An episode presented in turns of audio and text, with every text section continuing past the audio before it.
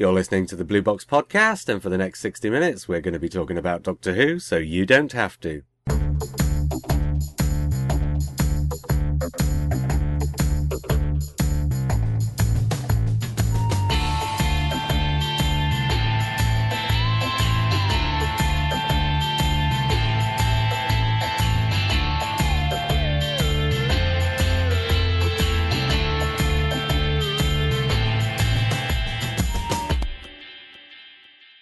Hi, I'm JR.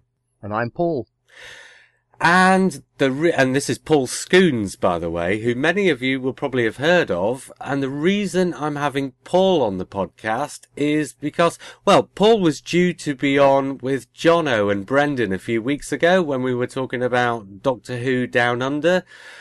But sadly, due to a conflict of timing, you missed the recording by about 3 minutes or something, wasn't it, Paul? I did. I was out of town and I got back just after you started.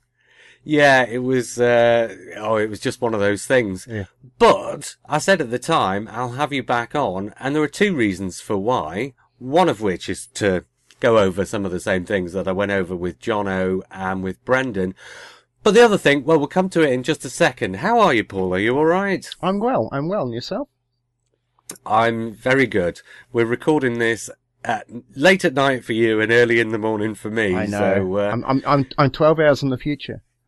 Yeah, you are. See, there's a little bit of time travel already. Mm. Well, we've got a few things to talk about because you have, well, as people will know, the ones who know who you are, you've got a few strings to your bow. But one of the things that, I don't know, I suppose is one of the sort of running themes of this podcast is the subject of missing episodes. And you were involved in the recovery of the Lion, one of the episodes of The Crusade. That's right, yep. So I think that's a good place to start. Tell me the story. Tell me what happened. It's very funny you should say that's the place to start because I always find whenever I meet Doctor Who fans, particularly when I visit the UK and I'm introduced to another Doctor Who fan, and they'll sort of, at first, they'll be that sort of blank, oh, who are you, you know, sort of thing. And they may not even recognise my face or my name, but the moment I mention Finding the Lion, their face lights up and they go, oh, that was you. So it's always the icebreaker. It's always the thing everyone remembers. Yeah, yeah.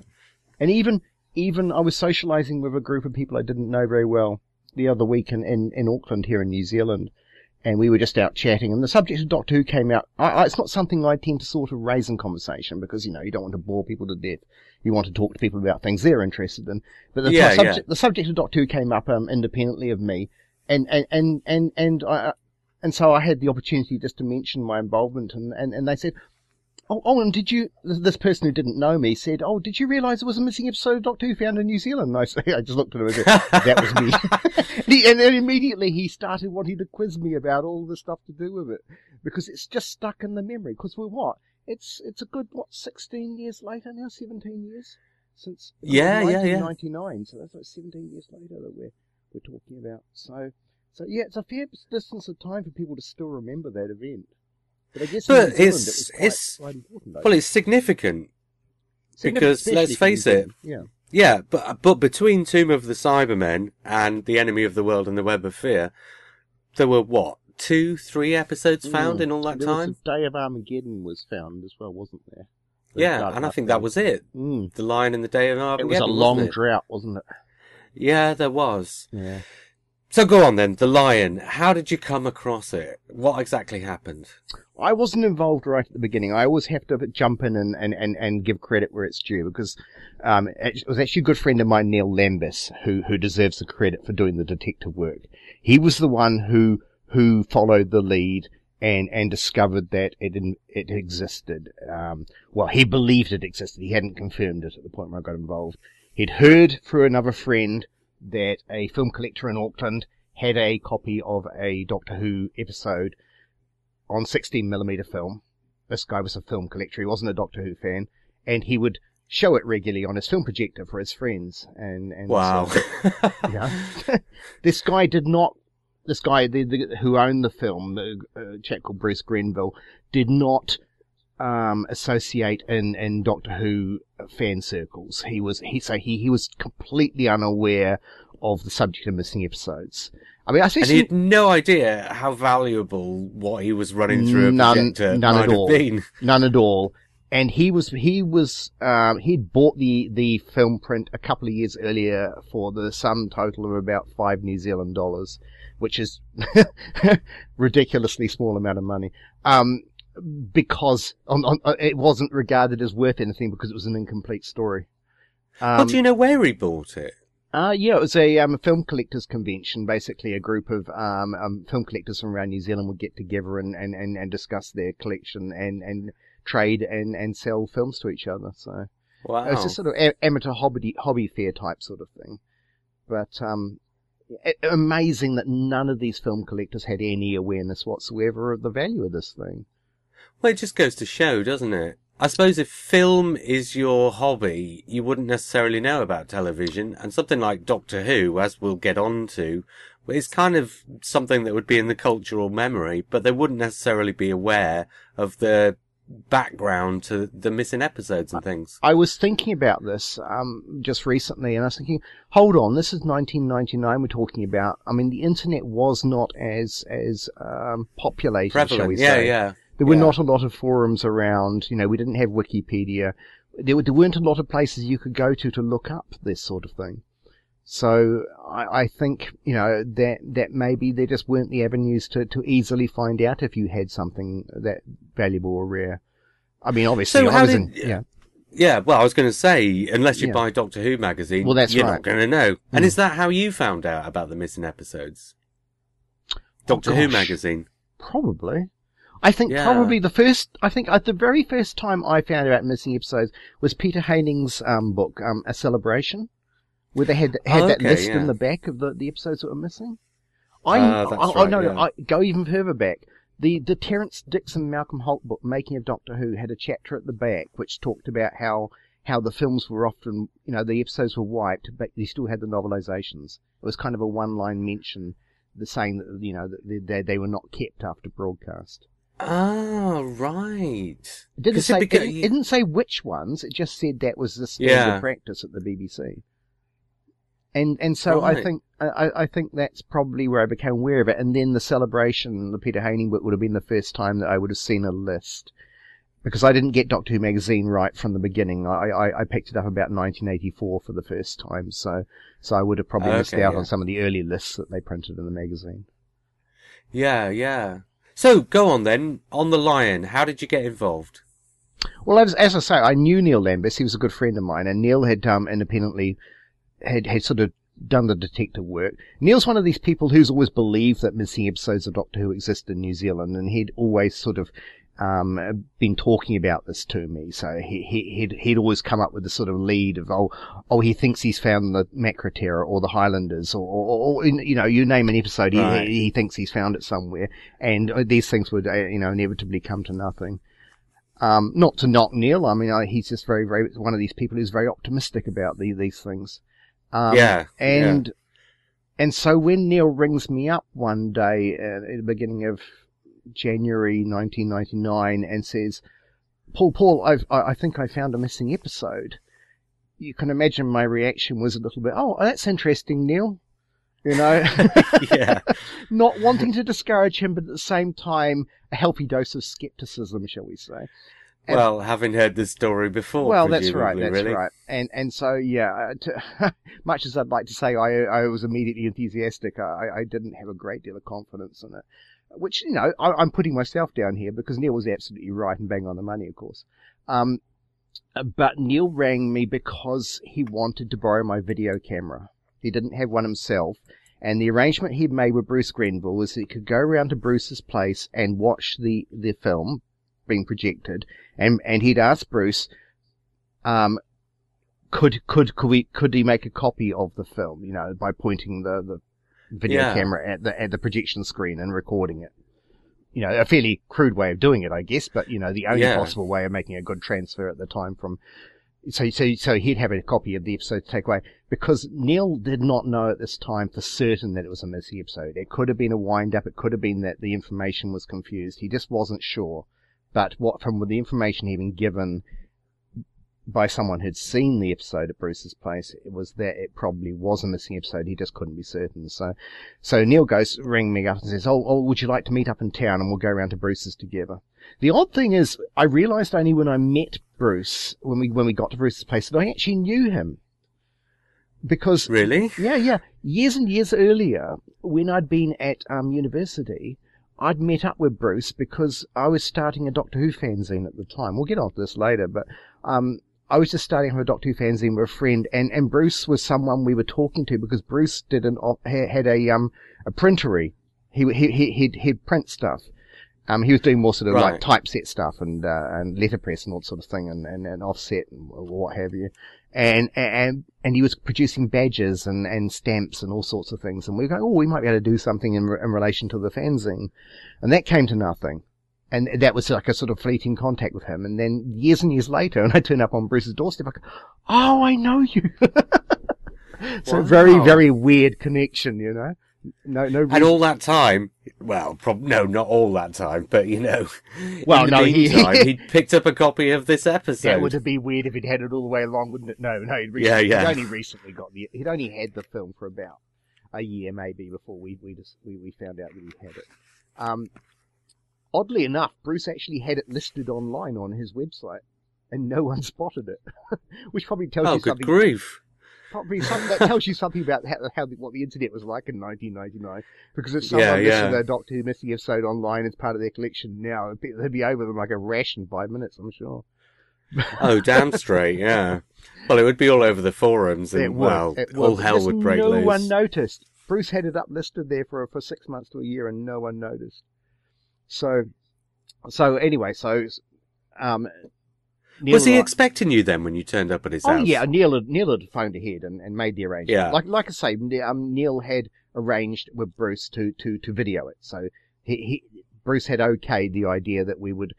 Because bear in mind, we had not arranged anything in terms of, like, would we ever be able to borrow the film or anything. It was we were going to get a one-off showing and we'd be able to video it while we were watching it.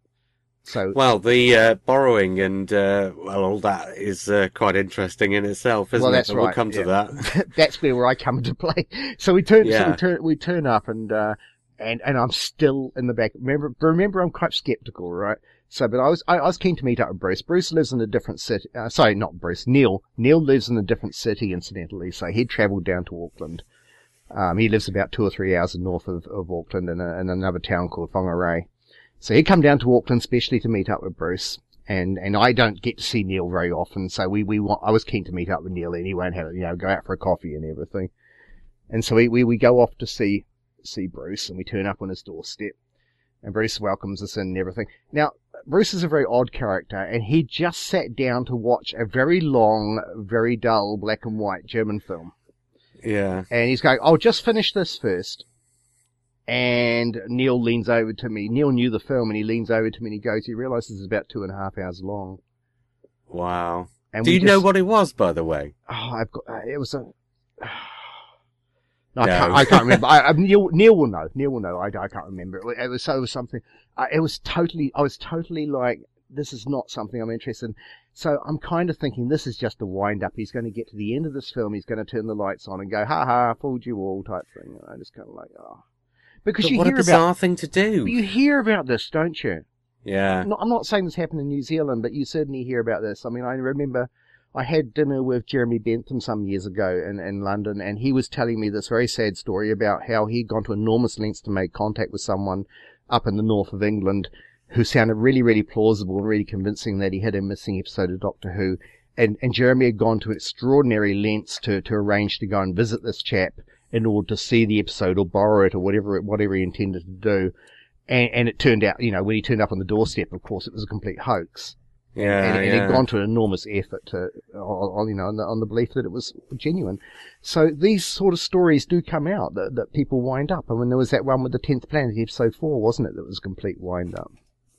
Oh, there's been so many. Yeah. So there were that. Oh, and there still are these days. That sort of thing stuck in my mind when I was sitting there watching this obscure German film, thinking this is just the reason he's put on this film is to wind us up and make us think that there's it's just a hoax, it's just a wind up. But I was prepared to I wanted to the back of my mind is going, well, don't walk out because it might be real. And also, you know, I wanted to support Neil. Neil was obviously enthusiastic. Yeah, yeah. Neil was sort of nudging me and going, no, no, no, it'll be okay, it'll be okay. So, you know, 2.5 hours later, or when it, I might be exaggerating, it might not have been quite that long, but it certainly was a feature-length film. That Bruce basically said, oh, okay, right, we'll show the episode now. So he sets up his film projector and puts on the film and everything, and it's starting to seem to me like this might actually be the real thing. And bear in mind, we were videoing it at the same time, so we wanted to make, because we had an open mic on the video camera, so we didn't want to make a sound while the episode was on. So when it starts up, and I think it's the point where the, you know, after the opening titles, where it goes to the forest with the knights in the forest, and then the caption of the lion comes up over the TARDIS materialization. And Neil and I are just doing thumbs up and shaking each other's hands and everything without saying a single word or making a sound. So it was a totally surreal experience. It really was. Well, I guess in a way, maybe this chap had put on this film as some kind of test of your character. Possibly. I don't know. I'm not even sure if he thought we were going to turn up or not. I don't quite know what was going through Bruce's mind, but yeah. If it, put it this way, if it had been me, I would have kind of like gone, well, I can watch the rest of this film later. Or, you know, you guys will come around. To this. So I'll turn the film off and I'll show the episode, and then you guys can go away and I can watch the rest of my film. Well, presumably, you were coming over to record it, he was aware at this point that it might be something rare. I don't think he was, to be honest. I mean, it sounds bizarre in retrospect, but he took some convincing after we'd seen the episode. He just, okay. Well, how did he react to that? Well, he just didn't believe the BBC were missing any. He just thought, oh, it's Doctor Who, it's too important a program, they won't be missing any. He didn't grasp the idea that there were missing episodes of Doctor Who. Bizarre. But when you had convinced him, what did he say to that then? Well, the awkward thing was, and this is what was going through my head even while we were still watching it, was how is this guy going to react when we tell him this? Yeah, because there's one of two ways it can go. Either he's going to go, oh, this is wonderful, we should return to the BBC, or I'm sitting on a goldmine, I'm never ever going to let anyone else see it ever again. Yeah, and it could have gone either way. Well, you've not heard this yet, but the podcast we had 2 weeks ago, which had Chris Perry from Kaleidoscope on, you've got examples from him of both of those things. Yeah, yeah. So yeah, it was a supreme act of diplomacy, I would have called it. Yeah, it was extremely and I wasn't. Because Neil and I hadn't really had an opportunity to discuss it in any great detail, I wasn't quite sure how Neil was going to react. So I was kind of trying to sort of steer the conversation in such a way that we didn't really play our hand too much. Yeah. Do you know what I mean? Because if we'd overplayed it and said, look, this is incredibly valuable and rare, then it might have disappeared altogether. Well, or it might have slapped a price on it that was unaffordable. That's right. Or it might have just passed into a private collector's hand who was prepared to pay X amount of money. Yeah. And they would have just put it in their vault and that would have been the end of it. To me, there's an alternative reality where the only copy of the line that we ever get to see is the recording that we made on my video camera that night. Mm. Do you know what I'm saying? That after that night, the film never gets seen by anyone ever again. Well, just as a matter of curiosity, if that copy was the only copy in existence, do you think the BBC would have put it out? They might have put it out as an Easter egg on you know, as something that you could hunt for on the missing episodes DVD. You know, the Lost in Time one they did. But I don't think they would have promoted it because it was off center. The sound was shocking. You could watch it. Yeah, I mean, it was watchable. You could see the episode. It wasn't beyond repair, but it certainly wasn't in any way close to being broadcast quality. It was just, you know, it was very obviously a video camera pointed at a projection screen. Yeah, yeah. So obviously you got because it's right, the video camera is right beside the film projector, so you've got the constant. So you got the sound click, of that click, too. Click, click, click, you know. The sound could have been repaired, obviously, as we now know later on. Yeah, you could have replaced the sound with the off-air recordings, but yeah, it still would not have been something that you would have put out on DVD as a proper episode. Yeah, but I mean, so what did you do about contacting the BBC then? Was that the next thing? Yeah. And did you raise this with Bruce first?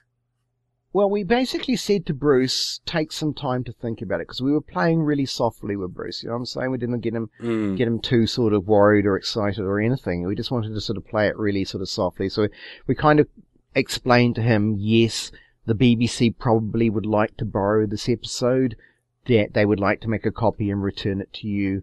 I was winging this because I hadn't made any contact with the BBC at this point. I just knew that that's what their standard policy was. Yeah. And so I was kind of like, Bruce, let me make some inquiries and come back to you. How's that? We'll leave it there. I'll leave it a few days. You can think about it. I'll think about it. I'll talk to the BBC. I'll come back to you. And Bruce is going, yeah, that's fine. We'll hear from you in a few days. So we left it there. And so that night we went back to my place. Neil and I went back to my place, and I emailed Steve Roberts. Because I knew Steve. I don't know how I knew Steve. We must have sort of talked on forums or something.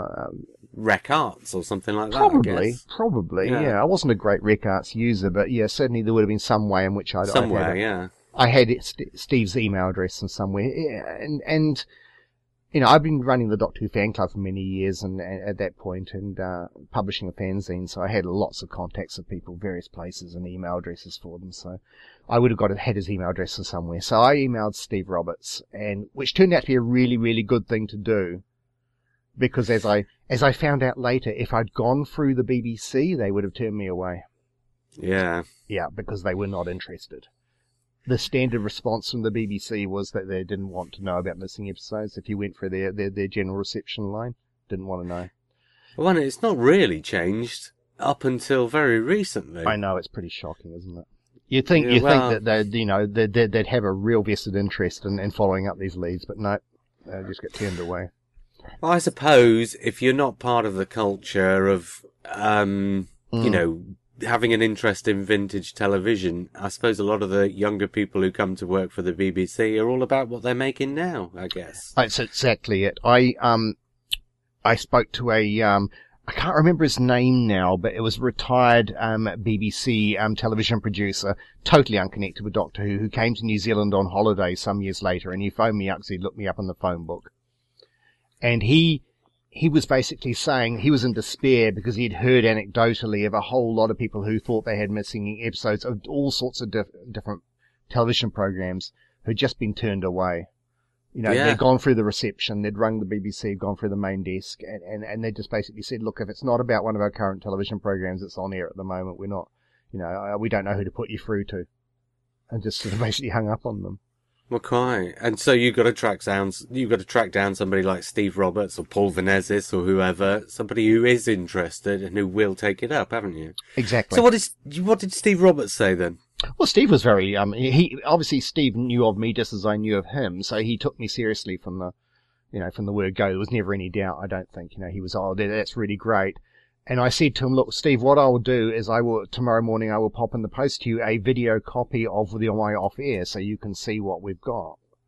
Because at that point I didn't know if we were ever going to get anything else. So At least he'd get a copy. And so I sent that off to him the next morning. And, Neil had to go back home, so Neil was leaving Auckland. As I mentioned, he doesn't live in Auckland. Yeah. And so it was left to me to do the rest. I phoned Bruce a couple of days later and basically said, Bruce, would it be okay? Look, here's the situation. I talked to Steve Roberts at the BBC. They'd like to borrow the film print. It's still your film print. They're not going to confiscate it from you or anything, would you mind? And he goes, oh, yeah, it'll be fine. So I go round to Bruce's place to pick it up, the film print. This is about 2 or 3 days later.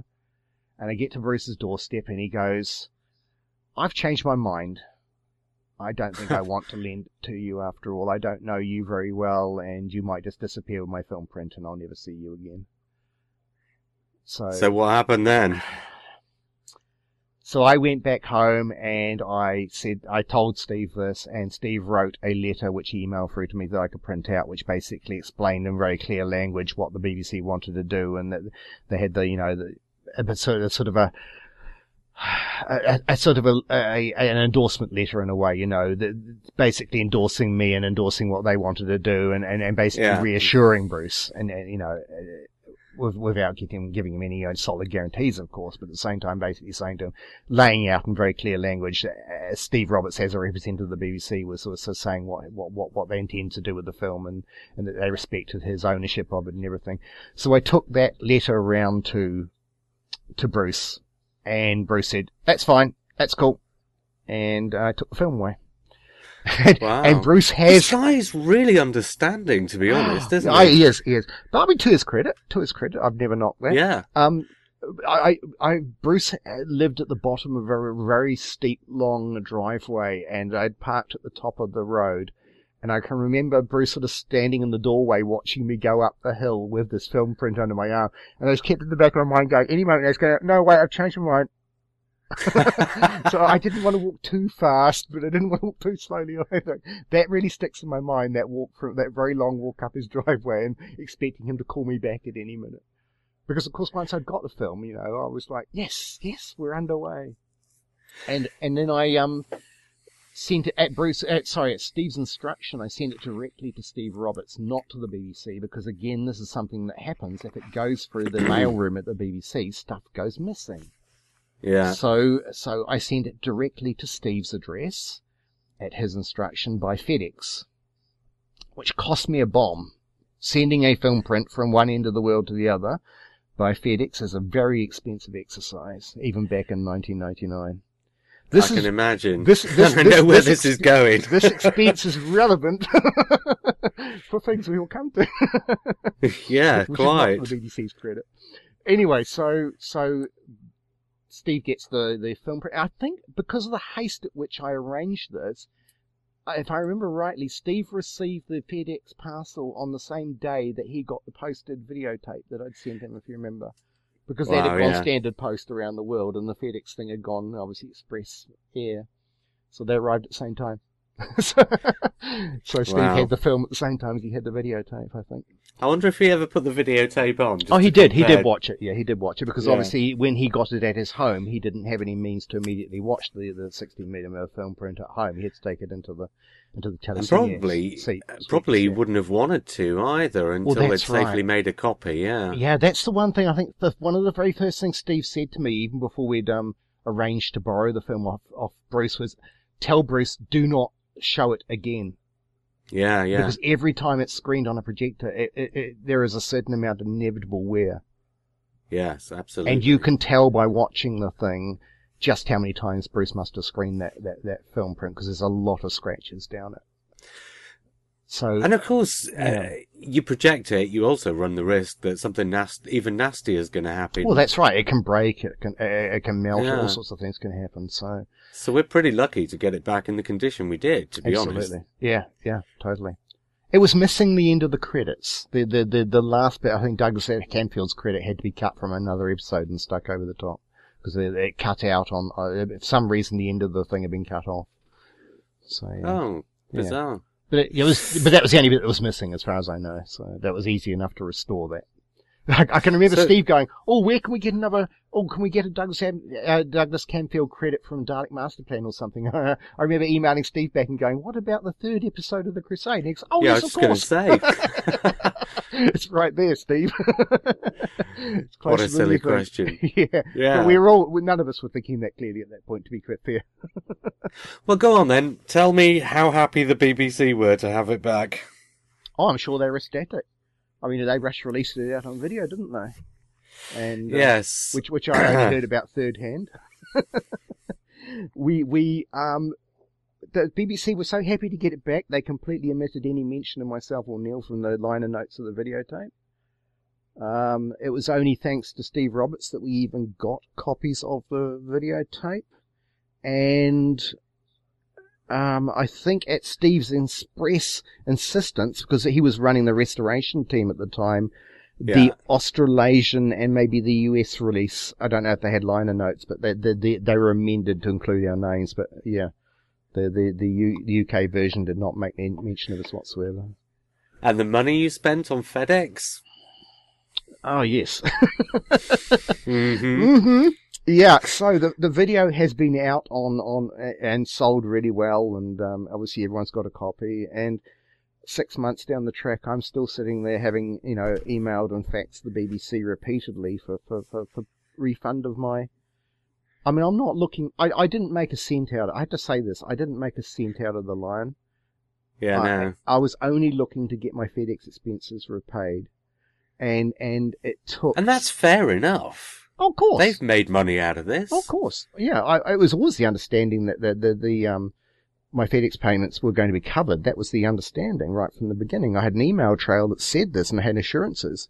But because I think I was at the other end of the world, and it required a bank transfer or whatever it was that their excuse was, it was just too hard.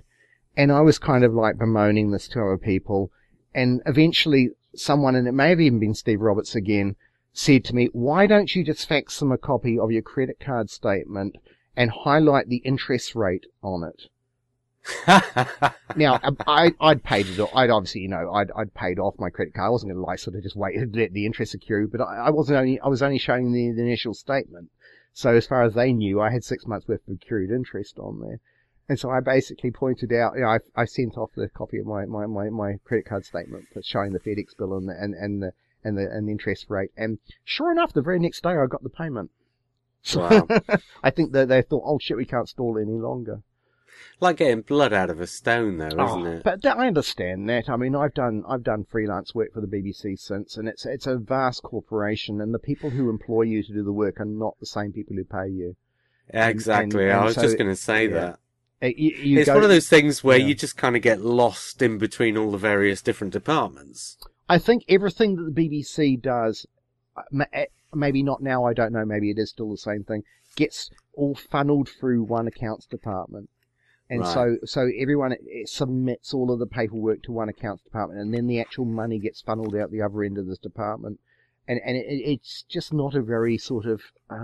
practical way of doing things. I think maybe the money should be apportioned to each area of the BBC, and the people get to pay that money out from where they are, rather than having to submit everything through this one department.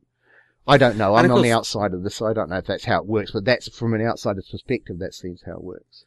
Well, I mean, and if there is a department like that, they're going to need like paperwork in triplicate before they'll pay anything out, aren't they? So. Like I say, I've had this problem since. The work I've done on the DVD since then, it just took an enormous amount of time to get to pay. It's just ridiculous. Well, before we go on to that, yeah, sure. So this is the episode that you found and been responsible for returning. Since that point, has searching for more, has that been a part of your life? And have you ever got close, or ever thought you got close, or did that episode become something of a dead end after that? Because I mean, like you say, you were talking about your friend always coming up with ideas about where episodes might be. Yeah, Neil's never really given up the hunt. He still thinks there's more out there. He's always had a very strong belief that he watched. Neil's about 4 or 5 years older than me. He has a belief that when he was at secondary school, or maybe it was primary school, they had a rained-off sports day, and they were shown episodes of Doctor Who in the school hall on film. Is that the Macra Terror? Yeah, that's right. Yeah. Now, that's been, you know, obviously a lot of people try to track down the source of that, but the trail's long since gone cold. It's not beyond the realms of possibility. I can remember at school that we would get to see cartoons and things like that, you know, Tom and Jerry and all that sort of thing on film, because the school would borrow them from somewhere, and there'd be nature documentaries and that sort of thing. There was some sort of interloan system going on. Now, whether that would have ever included loaning stuff from the New Zealand Broadcasting Corporation's archive, which was the forerunner of Television New Zealand, who would have held the films of the Macra Terror at the time, I don't know. But we've done the research. I mean, before anyone descends on New Zealand, I really should say that the research has been done in terms of what exists now in the archives in New Zealand, and there's definitely nothing here now. We're 100% certain of that. There's nothing in the official archives in New Zealand. It's one of those things now where it strikes me that in places like that, it's more likely now that episodes are only ever going to turn up if they've been in somebody's attic and they eventually turn up in the car boot sale or something like that, and by doing so, they'll fall into a collector's hands. And there are a lot of film collectors in New Zealand. There are a lot of films in private hands in New Zealand. Whether these are films that are of any value, I mean, bear in mind there was an awful lot of American television programs screened here in the 60s and 70s, you know, lots of episodes of Gunsmoke and Bonanza and all that sort of thing. They are the sort of thing that is likely to turn up in anyone's collection. They're not missing episodes of BBC television programs for some reason. Those tended to get cycled onto other countries. We know, we know from looking at the because we've managed to get access to the program traffic records from New Zealand in the 60s and 70s. So we know which countries our episodes were sent to after they were screened here. Right. And most of our stuff went off to Singapore. So there's no way that most of the episodes could be found here. Well, do you know how come The Lion stayed behind then? Ironically, it never screened here. Right, gotcha. It was I think that's like a trial print sort of thing. No, it's not a trial print. It's that they bought the episode intended to screen it, but it got turned down by the New Zealand censor. There were a number of Doctor Who episodes from the 60s that were purchased by television, New Zealand Broadcasting Corporation, with the intention of screening them, but the censor, they had to be submitted to the censor, and the censor going, you either need to cut this or you can't screen it, or it's uncuttable. There are scenes in it which are unsuitable for children, because the standards of what was acceptable for children's screening in the 1960s was a lot higher threshold from what it is now. You know, you can screen uncut episodes of 1960s Doctor Who in the middle of the afternoon here now, and no one will bat an eyelid. You know, you don't have to make any cuts whatsoever. But back then they had to cut out sort of lumbering ice warriors and Daleks and all sorts of things, because they just were not acceptable for children's broadcast. And so The Lion, for whatever reason, possibly like the sword play and the, I don't know, the stabbing, that sort of thing, maybe. Thought, yeah. It was a bit too, the violence was a bit too realistic, maybe. That was blocked from screening. It couldn't be screened. And I think what happened, I mean, these episodes could have been screened, but they would have had to be screened later in the evening. And they wanted to obviously screen them at a family viewing time, much like in the UK, where it's sort of like 5, 6 o'clock in the evening. And so I think the episodes of The Crusade went into storage in the hope that maybe they could be, I don't know, resubmitted to the censor at a later date, or maybe screened later in the evening, or they, just because they hadn't been screened here, they were kind of like, oh, we'll put them on hold. You know, they just went on the shelves and they stayed there for some time, and then eventually they were dumped. Well, I was going to say then, would the other two missing installments of The Lion have been with the rest of the Crusade, have been with The Lion at some point? Almost certainly, yeah. Why would they ever have been split up? They were almost certainly all gone to the dump at the same time. And simply what it was, and this is the sort of the post-discovery investigation, we were able to track the trail back through the various owners of The Lion, all these film collectors over the years, and it turned out that it was a sort of a surreptitious thing, a sort of slightly covert operation, whereby a film collector in Wellington was tipped off to the fact that these episodes of lots and lots of television programs from all around, you know, mostly American, like I say, there's an awful lot of American film prints, were going to be dumped in landfill. And basically this collector was tipped off, and he was told by the person who was, you know, the contractor doing the dumping, if you turn up on a certain day and a wink and a nod, you can take away some. You can take away a random assortment, just pick some out and just take them away. So it's by sheer chance that one episode of Doctor Who happened to be in that lot that he got. But yeah, like you say, the other ones were probably there. And they'd be in that landfill now, probably. They would not be in any state whatsoever. They would not have survived, no way. But no. But then that heartbreaking to make that discovery. It is. But, you know, we've got what we've got. The positive is that we found it, we got an episode. But, and you can't look back and say, oh, well, what if? Because the thing is, you can't travel back in time and you can't change it, so you just have to live with it. Part of me kind of hopes that, you know, another copy of The Crusade might turn up somewhere, but then in some ways that sort of overwrites our discovery, doesn't it? It's find another copy. I don't know. I know you'll always be in the history books. Well, we're not.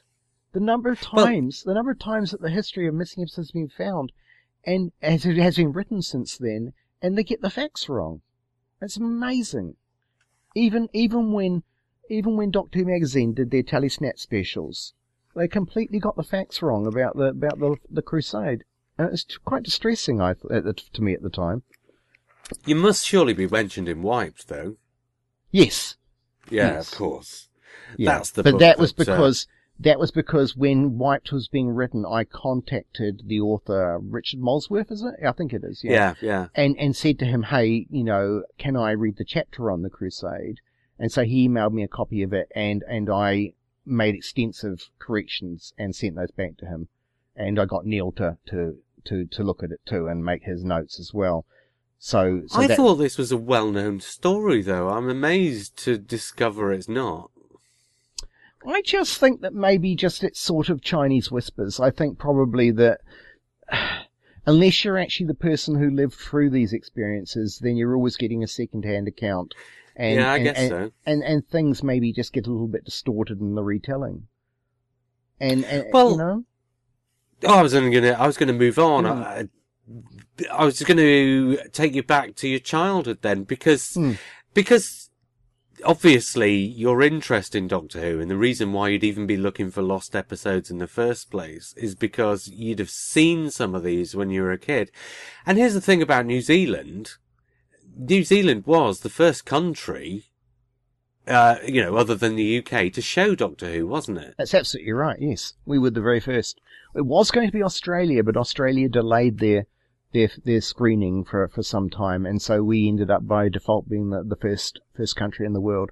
18th of September 1964 was our premiere date for Doctor Who. It's still a fair away. I mean, by modern standards, it feels like a fair away. Yeah, but actually, in those days, that's not really so long at all. Because no. I mean, you hear about black and white episodes still being shown into the 1970s, and you know, you hear about things like season one of Doctor Who still being shown well into the mid and late 60s in various places. I think it was a very sort of slow distribution network in the time. You know, the rights had to be negotiated, a price had to be agreed upon, then the actual physical 16mm film prints had to be struck from the master copy and then sent via, I guess, by sea or air to Australia and then sent on from Australia to New Zealand. It was a very long and arduous process by which we would actually acquire episodes of BBC television programs. So yeah, that year becomes understandable when you take all that into account. Yeah, and well, you've mentioned the fact that the Crusade wasn't shown. Was that common? Very much so. We missed out on so much Doctor Who. We got the first three stories, that group of the 13 episodes from Unearthly Child through to Edge of Destruction, and then there was a very long gap, about a year's gap, and then we got Marco Polo, and then there was another really long gap, and then we got Reign of Terror. So they jumped. Wow. They jumped the rest of season one, and then from then on we just got holes in it. Basically, we missed out on Dalek Master Plan. We missed out on Dalek Invasion of Earth. We missed out on The Chase. We just didn't get Dalek stories. Basically, Dalek Mania passed us by. Well, do you know why? I think it may have been something to do. We received a Dalek. Invasion of Earth, because we know from the program traffic records that one was received into New Zealand, so that was a censor issue.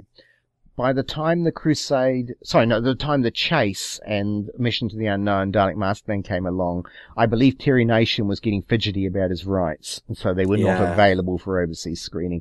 I believe that to be the case. I'd need to check that, but I think that particularly from reading Wiped, I think they make a point in there about Terry Nation withdrawing his overseas screening rights on those episodes. So I think. Well, do you know why they skipped even things like the Keys of Marinus and the Aztecs? Maybe the Aztecs suffered from the same thing as the Crusade, but the Keys of Marinus. No, they just weren't even purchased. They just basically skipped ahead. Maybe they were trying to catch up. I don't know. Maybe they didn't think it was important to buy everything. We just never got those episodes. They were just skipped altogether.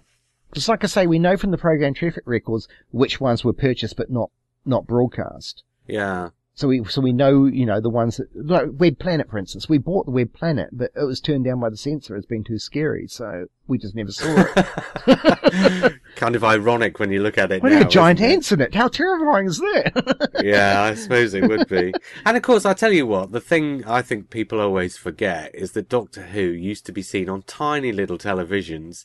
And so, although the pictures, when you blow them up onto a big screen these days, look as hokey as all hell, actually, you see it on a very small telly, and a lot of those effects and character costumes and stuff would look a lot more realistic. By the time we got to season 4, we were doing a lot better.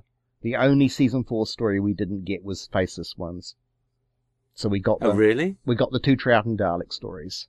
Yeah, I was just going to say, so you got Power and Evil then. Possibly because they were David Whittaker, or maybe the rights had been relaxed by that point, I'm not sure, but we definitely got those. And yeah, so yeah, it was only faceless ones, which again was a censorship issue. It was to do with the chameleons being too frightening, I think, and so we just didn't get that. And then we got a fair bit of season 5. I think we missed the Ice Warriors and Fury from the Deep. Again, possibly too scary. And then we didn't get anything of season 6 whatsoever. So after Wheel in Space, it just went dead. For years, we didn't have no Doctor Who. We got Wheel in Space in 1971. So they were a few years behind by this point. And then the next Doctor Who we got was 1975. And what would that have been? Spear from Space. So you... Wow. And that's me. That's where I come in. At the tender age of... That's crazy. Yeah. At the tender age of 7 years old, I saw my first Doctor Who in 1975, which was Spear from Space, which was screened at almost exactly the same time as you guys in the UK was seeing Genesis of the Daleks, to give you context of how far behind we were. Yeah, yeah, yeah. Well, we moved on a Doctor before you were a whole other Doctor by the time we were... And the weird thing was... Yeah, sorry. The weird thing was... is that soon after I sort of started watching Doctor Who with John Pertwee, obviously, that I found the Target books in the library. And I also found TV Comic in the bookshops. And although I can't really remember the confusion over it, I must have been reading Tom Baker stories and reading a Tom Baker comic while watching John Pertwee on television. The thing that always bugs me is I can't really remember the confusion I had around that. You know, whether that really bugged me as a child, whether because he had curly hair, I just thought, oh, he's wearing different clothes. I don't know. Well, yeah. Well, I was of an age where regeneration was one of the earliest things I remember. So the idea of there being different doctors was something that was already, you know, in my consciousness before I even discovered the Target. My mother, who'd grown up, I was born in London, incidentally. I moved to the UK from the UK to New Zealand when I was 5 years old. So I was a recent arrival. I've been in New Zealand for about 2 years by the time Doctor Who started here. But my mother had been a Doctor Who fan as a teenager in the UK. She'd watched Hartnell, Trout, and Pertwee on television in the UK. So she encouraged me to start watching it when it appeared on New Zealand television because she was confident that it would be something she thought I'd enjoy. So she was totally to blame for getting me hooked on it. So, and I suppose the chances are she would probably have explained things like the fact that there were different doctors. That's what I was going to say to you. My whole concept of regeneration came from my mother telling me the backstory of everything that I hadn't seen. Right. Yeah. I remember actually watching my first Dalek story and my dad saying to me, "The Daleks are on tonight. You'll like this." Which one was that been for you? Oh, that would have been Planet of the Daleks. Right, yeah. Yeah, but no, I definitely remember him saying to me beforehand, you know, this is something you'll enjoy, because although I was obviously already watching Doctor Who by that point, he said, this is the one that's going to have the Daleks in. Yeah. And that's special, isn't it? Yeah, yeah. The thing that bugs me about growing up with watching John Pertwee stories is just how much we missed, because we only got 10 John Pertwee stories. Oh, because by this point already some of them didn't exist in colour anymore. I guess so, yes. And New Zealand had just moved to colour at that point. I think we got Spearhead from Space and Doctor Who and the Silurians were the last two we got in black and white. And then after that, they're in colour. I didn't have a colour television at the time, so I was, you know, only being 7 years old, I didn't really appreciate that sort of thing. But yeah. So Doctor Who was just Doctor Who, and I think in some ways possibly I found it scarier in black and white. I'm not sure. But, I would think so, yeah. But we missed out on every single Roger Delgado story. We did not see the Master at all. And it's now weird. That's really weird, isn't it? Yeah, it is weird. It's especially weird because years later, having reread and read intensively over and over again the Target novelizations, I'd built up this false memory in my mind that I'd actually seen all these stories. So when I actually watched Roger Delgado, I finally got to see these stories, it's going, I've never seen any of this before. It's all completely new to me.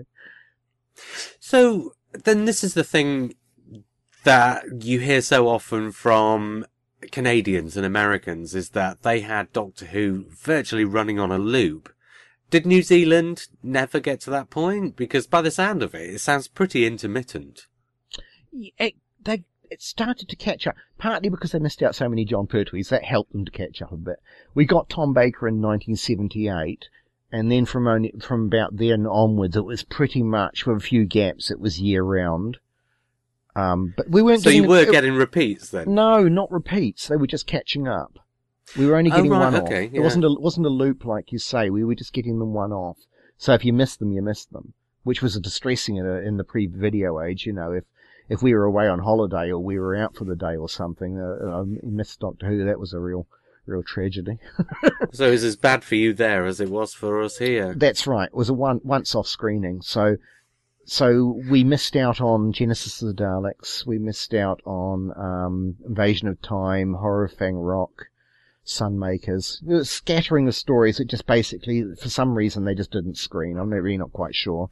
Genesis might have been a nation issue again. I'm not entirely sure.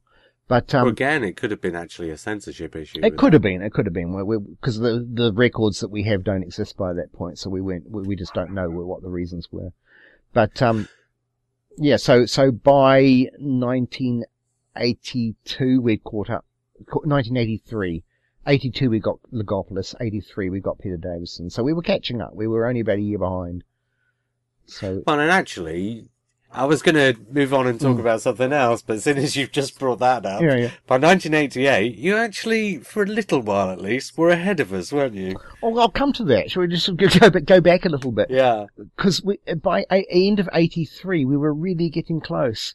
Because by this time, I was obviously reading the reference books. I had some things like the Program Guide and the Haining book and things like this, and I was starting to get Doctor Who magazine, and I was aware that we were almost up to date. We got Mordred Undead in November 1983. So we were going we're only a little bit off Five Doctors, I was aware that Five Doctors was screening in the UK in that same month, and I'm thinking, we're only a few stories away, we're almost there, And then Mordred Undead was the final. Say what? It was the final. It was the last story we got. Doctor Who went off air after Mordred Undead and didn't come back for 18 months. It was why would that be? Don't know. I mean, and that's halfway through the thing with the Black Guardian as well. And then the Telos just joined, and it's just an awful place to stop. It's just kind of what? And so for the next 18 months, I was kind of I was reading the Target books. That's ridiculous things. We've got the Target books here. So I was, I read Terminus and Enlightenment and all those ones. I was still reading the books. I still knew what happened. But we weren't seeing any of the stories. And then when Doctor Who did come back in 1985, a year and a half later, we got Patrick Troughton and John Pertwee. And so we got this whole run from Mind Robber, which we'd never seen before because we never got season 6. And so we got Mind Robber, Crotons, and then from Spear from Space, we got a complete run of Doctor Who right through every week. And so that was just, in one way it was bad because it meant, we've got years and years to catch up. But on the other hand, it's getting to see all these stories I'd never seen before. Yeah, I was going to say, it's not actually that bad, is it? No, it was sort of a bit of good and a bit of bad at the same time. So it was a real Mind Robber or Terminus. I think I know what I'd choose. If you'd asked me at the time, I would have said Terminus because I was so desperate to see the new stuff. And I really had no way. I didn't have any pen pals. I didn't know anyone else who had the tapes or anything like that, so I had no way of seeing these stories. So for me, I desperately wanted to see new Doctor Who. And so I was a bit, it sounds awful to say it now, but I was a bit resentful of watching these really, really old episodes. You know what I mean? Yeah. Just because I wanted to be up to date, and I was reading Doctor Who Magazine, I was reading these reviews of things like Warriors of the Deep, which sounded like a fantastic story, and Awakening and Frontiers and all these great new stories, and I was thinking, I really, really, really want to see these, and I just couldn't. There's no way of seeing them. For years and years, I didn't see these stories. I didn't see them. Well, you're a kid, and that's what you want, isn't it? Oh, I'm a teenager by this point, 15, 16. But it's not till 1987 that I get to see any of them. So it's not... Well, yeah. And because we're going to run out of time if we don't move on a bit, but 1987 is basically when you start getting more involved as well, isn't it? 1987 is when I went to university. Left school, went to university, and I met a fellow Doctor Who fan, also called Paul. His name is Paul Sienkiewicz, and he had pen pals overseas. He had off-air tapes of Doctor Who, and so he started lending me stuff. And the very first thing I watched was Trial of a Time Lord, and that was, for someone who'd left off with Morgan Undead, that was mind-blowing to jump ahead like that and just start seeing new Doctor Who, and so I didn't watch them in any sort of order. He just kept lending me tapes every few days, and eventually I caught up.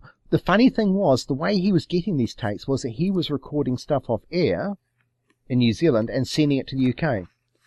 Because you were getting repeats of stuff that we couldn't see in the UK. Absolutely. Mm. And years later, when I would talk to people like Paul Cornell in the UK, they would say how they had memories of when the tape ran out, there'd be like a TVNZ logo on the end of it. So yeah, these tapes were proliferating around the UK. So yeah, it was a fair swap, I think. We were getting stuff we hadn't seen, and you guys were getting stuff that you couldn't see, because this is pre-home video, I guess. So I think we were getting the better end of the deal over here. I think we were both benefiting, to be honest. I was loving getting to see all the... I mean, yes, sure, Trial of Time Lord may not be the best quality, but, I got to see Kayser Andazani. I got to see, stories that I really, really wanted to see. So it was great. Yeah. Very true. Very true. Well, and you've alluded to it a couple of times now. The fanzine, getting involved in fandom. This must be when this happened. So Paul Sienkiewicz and I, once we'd sort of made contact, I'd started watching the stories. And Paul had all these pen pals, and we're going, right, what are we going to do? We need to have... There's no organised Doctor Who fandom in New Zealand. As far as I know, there never had been any Doctor Who fandom in New Zealand. There'd just been scattered people who like Doctor Who around the country. And so we basically said, let's do a fanzine. We didn't think of a club, because we thought they're all scattered around the country. And my idea of what a club was is when you all met up and watched things together and talked to things. Yeah, precisely. Okay, they're all pen pals. They're all scattered from one end of the country to the other.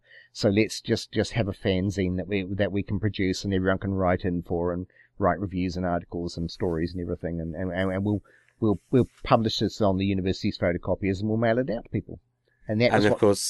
Just going back, this is where you met Bruce, of course. Yes, going right back to what we were doing about originally, yes. I met Bruce when I was at university, and we were doing the printing of the fanzine. But anyway, the fanzine then. Time Space Visualizer, TSV, yeah.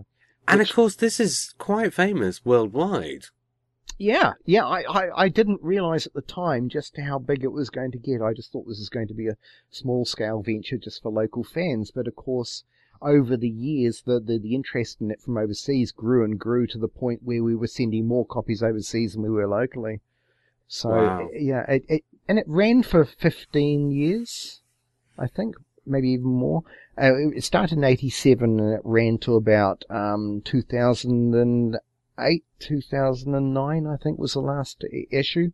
It ran for 20-odd years. Yeah, 76 issues in total. So, yeah, it was quite a long run fanzine. And I edited most of them myself. There were a few other editors during the time, but most of them were done by me. So what kind of stuff were you getting? And were you getting mostly New Zealand writers, or did that change as the fanzine grew? It certainly started off as New Zealand writers, yeah. It was very much who we could find locally. People like David Bishop, who went on to be a novelist for the Doctor Who range. He started out writing for TSV. Warwick Gray, who everyone knows now as Scott Gray, who's the editor of the Panini comic strip. He's a New Zealander who drew the covers for many of the issues that I published. He drew comic strips for us long before he got published by Doctor Who Magazine. He wrote articles and stories and all sorts of things. So. Quite a few people who have gone on to be quite successful in other realms. Adam Christopher, who's now a well-respected science fiction author, he was the editor of TSV for a while. So yeah, there's some big names in there. And then once we got well known overseas, we started to get contributions from people like Andrew Pixley and David J. Howe and people like that would start writing for us. And our Robert Sherman had a regular column in TSV for a while. So yeah, we got quite a bit of recognition over the years.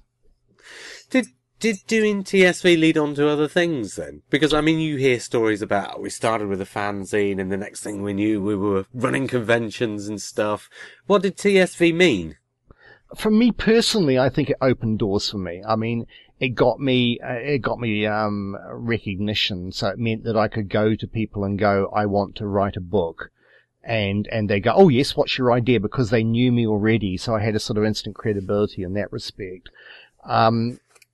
It got me the commission to work on the BBC DVDs.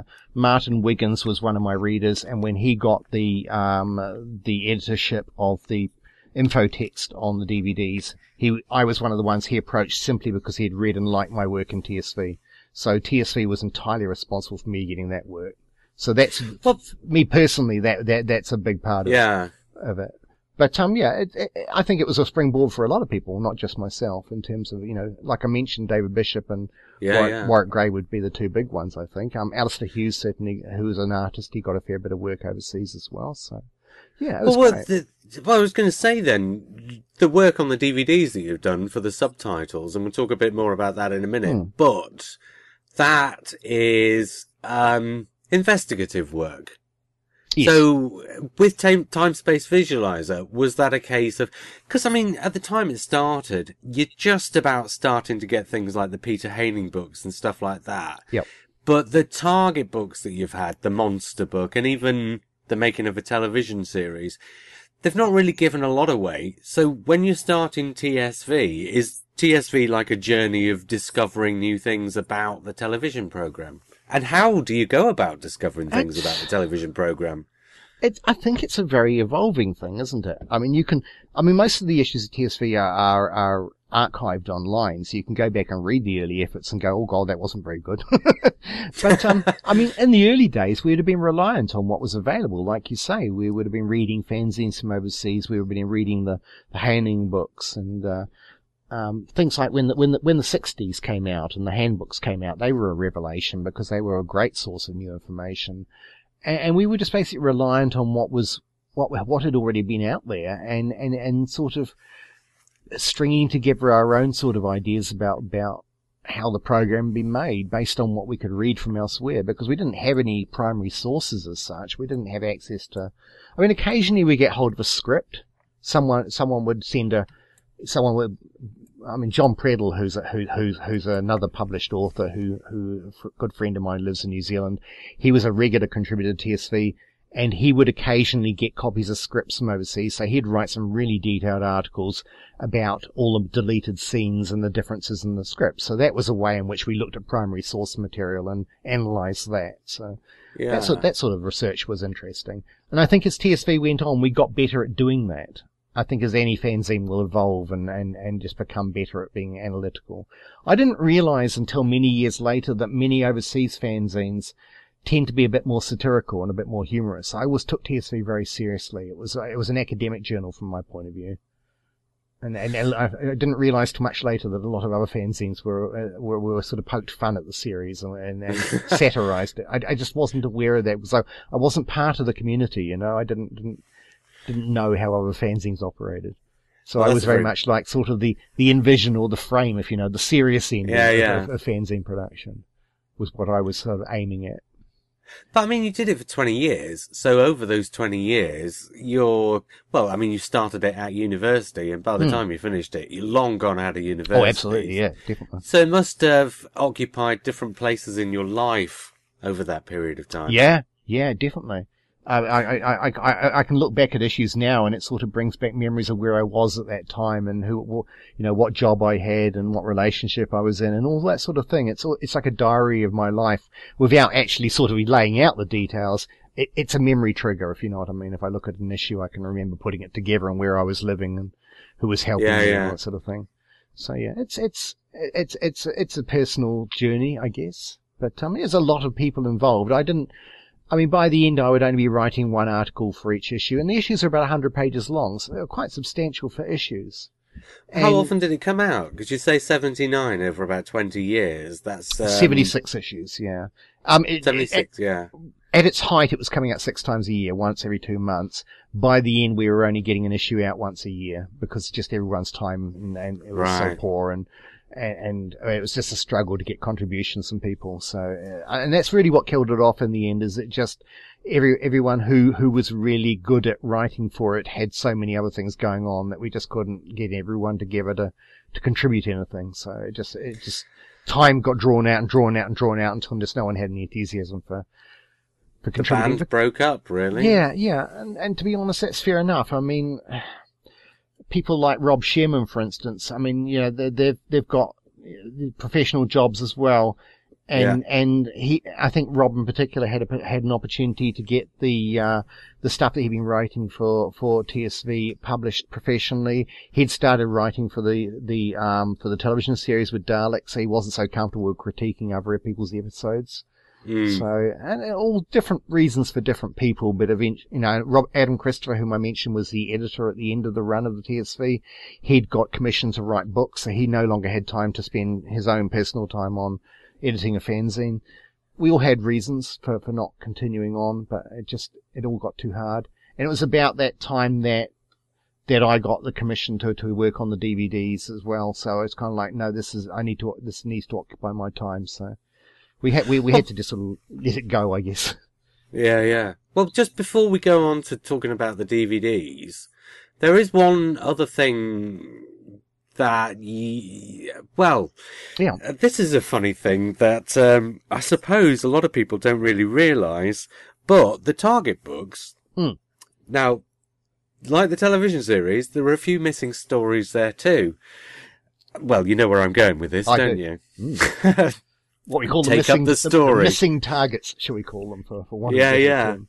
But if you knew about this was like a really odd thing. But anyway, yes, you go on, tell the story. Well, I'm like many, many fans, I'm an avid Target collector from way back. As I mentioned earlier on, this was the way in which I actually got to experience a lot of Doctor Who stories. And so the Target books meant so much to me when I was growing up, and the dream of owning a complete set of every story was one of those sort of goals that I had in life, was just to own every story as a Target book. Yeah. And obviously, as we all well know, they got so close and yet so far. There were 5 missing by the end. We were talking about Pirate Planet, City of Death, Sharda, Resurrection of the Daleks, and Revelation of the Daleks, and the 5 that were not part of the Target set. They just never had been published. And so I had the idea that, why don't we just novelize them ourselves and do them as fanzines? So myself and John Preddle, whom I mentioned before, we managed to get hold of a video copy of Sharda. We transcribed it, we novelized it. Later on, we got hold of a copy of the rehearsal script, so we were able to redo the novelization. We managed to get hold of scripts, managed to get hold of videos, and transcribe stuff, add in extra deleted scenes, and over time we managed to get a set of 5 Target missing targets. They are fanzine-sized novelizations done as amateur productions, but done to the same length as a Target book, in the sense of the same level of detail. And they just filled in those gaps, and they sold. Like any fanzine, they were non-profit, obviously, but they got so much interest from overseas, so many people mail-ordered them from me. And unfortunately, this came back to bite us because, without naming any names, one of the interested copyright holders, shall we say, got in touch, having seen these books, because what had happened was that certain sci-fi retailers in the UK had bought the books off me and then obviously put them on their shelves and at a considerable markup. Really? Yeah. Wow. And so they were selling these books for an enormous amount of money. We'd never sold them for profit. I'd always operated TSV and its associated fanzines completely non-profit, completely above board, stated that, made it very clear. And unfortunately, you can't govern the resale market. People can buy something off you and resell it for as much as they think they can get for it.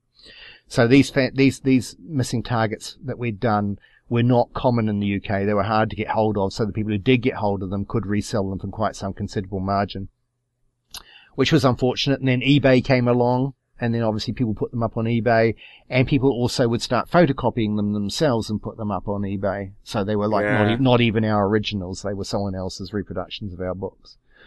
So the worst example I found of this on eBay was where someone had taken my name off and put their own name on the book.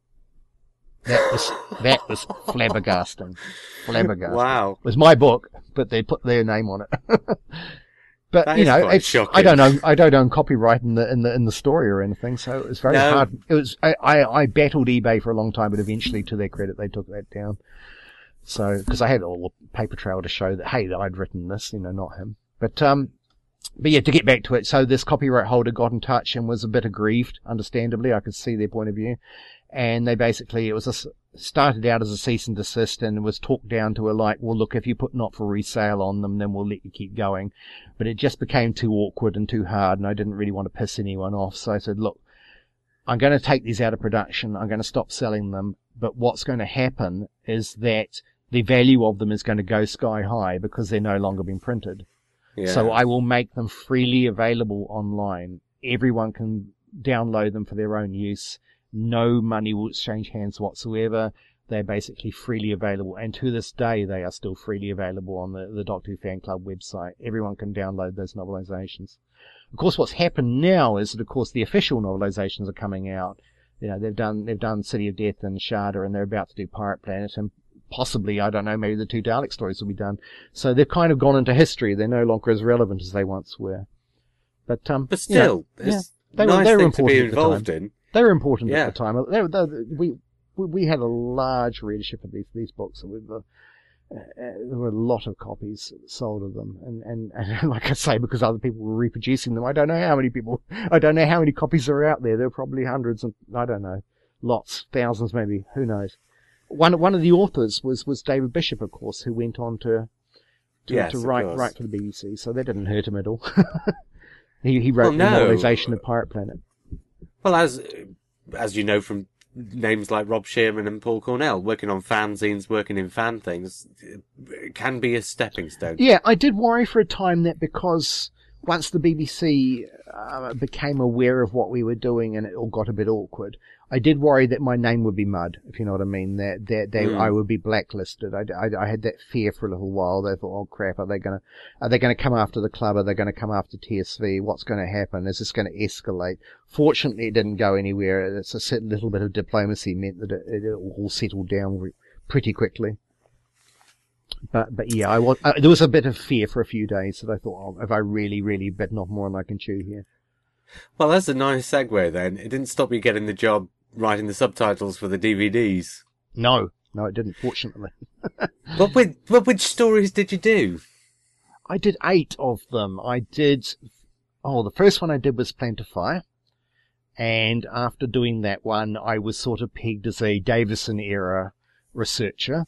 Because I guess it made sense that if you'd done a story set in a certain era, that you knew the sort of what was going on with the production team at the time and what sort of process they were using. Yeah. So it made sense to do the surrounding stories. So when Frontios and Resurrection of the Daleks came up, I was pegged for those. And Kaiser and Designy, when they did that as a special edition. Resurrection was a special edition as well. And then Awakening. And then we ran out of Davison stuff, you know, that'd all been done. And so then I went on to do Dragonfire and Venus on Varos, and then I did the webcast one, Scream of the Shalka. So those are my 8. Yeah. Those are the 8 that I did. So for people who aren't quite sure, what is involved?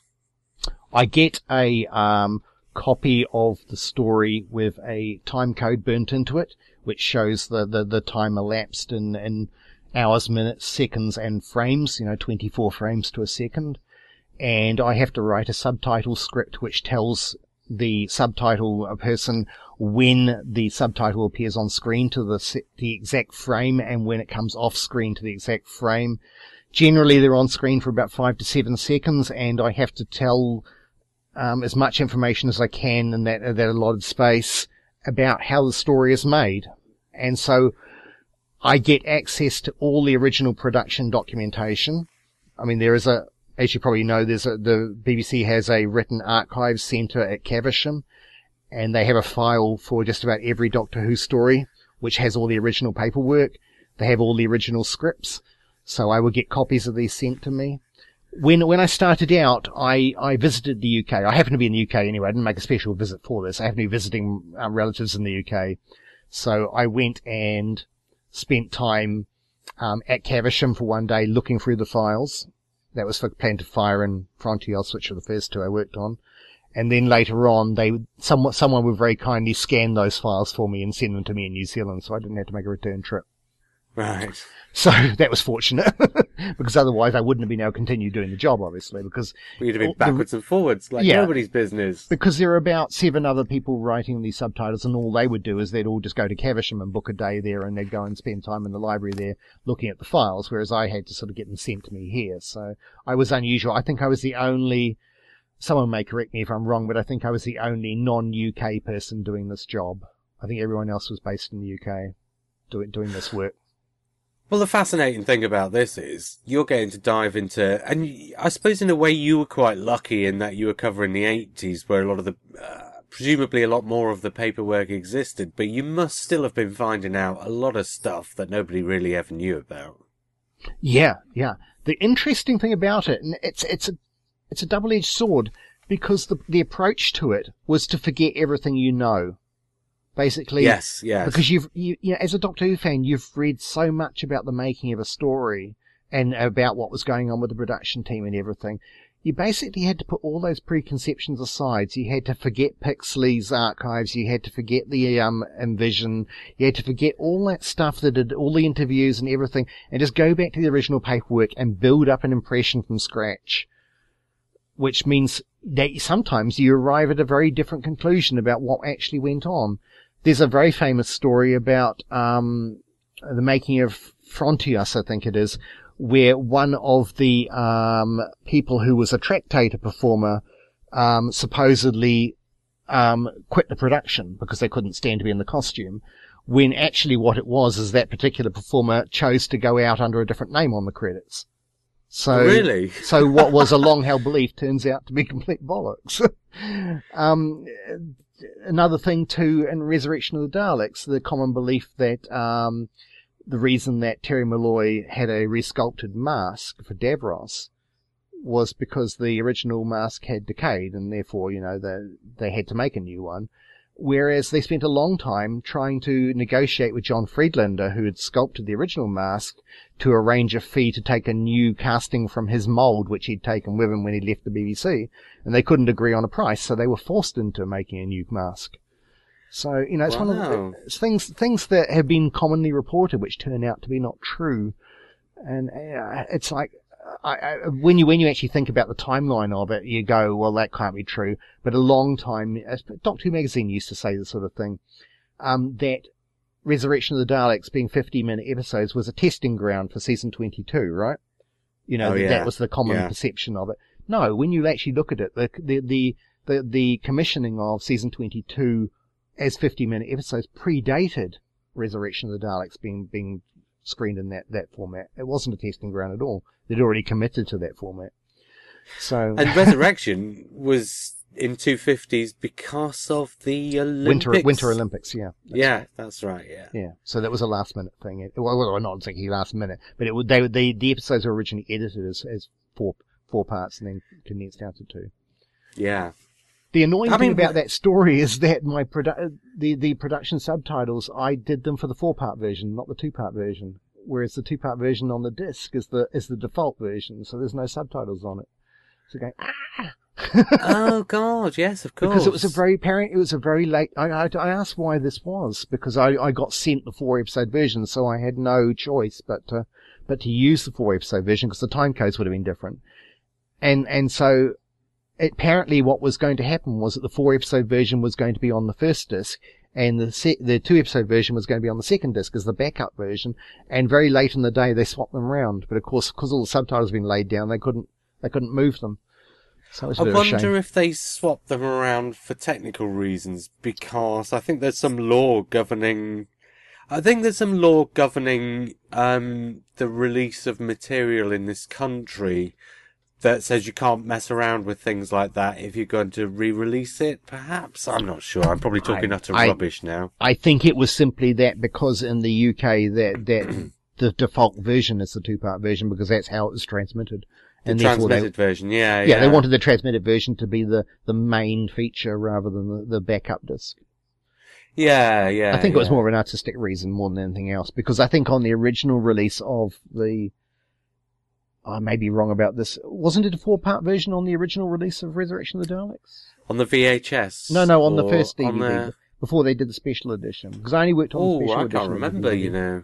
Oh, yeah, no. Yeah, I have a feeling... No, you're probably right, actually, and that would be a good reason for doing the special edition in order to get the transmitted version on there. Yeah, that's right. Yeah, that makes sense. That's not a story I go back to all that often, I have to confess. It's funny you should say that. Those stories I've watched so many times over that it's really hard to watch them now. Well, I was going to ask that. Because I've asked both Steve Roberts and Peter Crocker, can you actually watch old Doctor Who now? And they just say, no, they can't, you know, because they've just gone over it so many times, frame by frame. I have to leave it a very long time before we're rewatching these things. Yeah, probably about 20 or 30 years, I should guess. Well, look, there's one other thing for us to cover, and that is your book. Because, well, I was going to say, when we were talking about the fan novelizations of those Target books earlier, that is one of those ideas where you just think, well, how come nobody's ever thought of that before? Because it just seems so obvious. But of course, it takes even the most obvious ideas, you still have to wait for somebody to come along who's going to have that idea, right? And your book, The Comic Strip Companion, that is another one of those things where you just think, well, of course.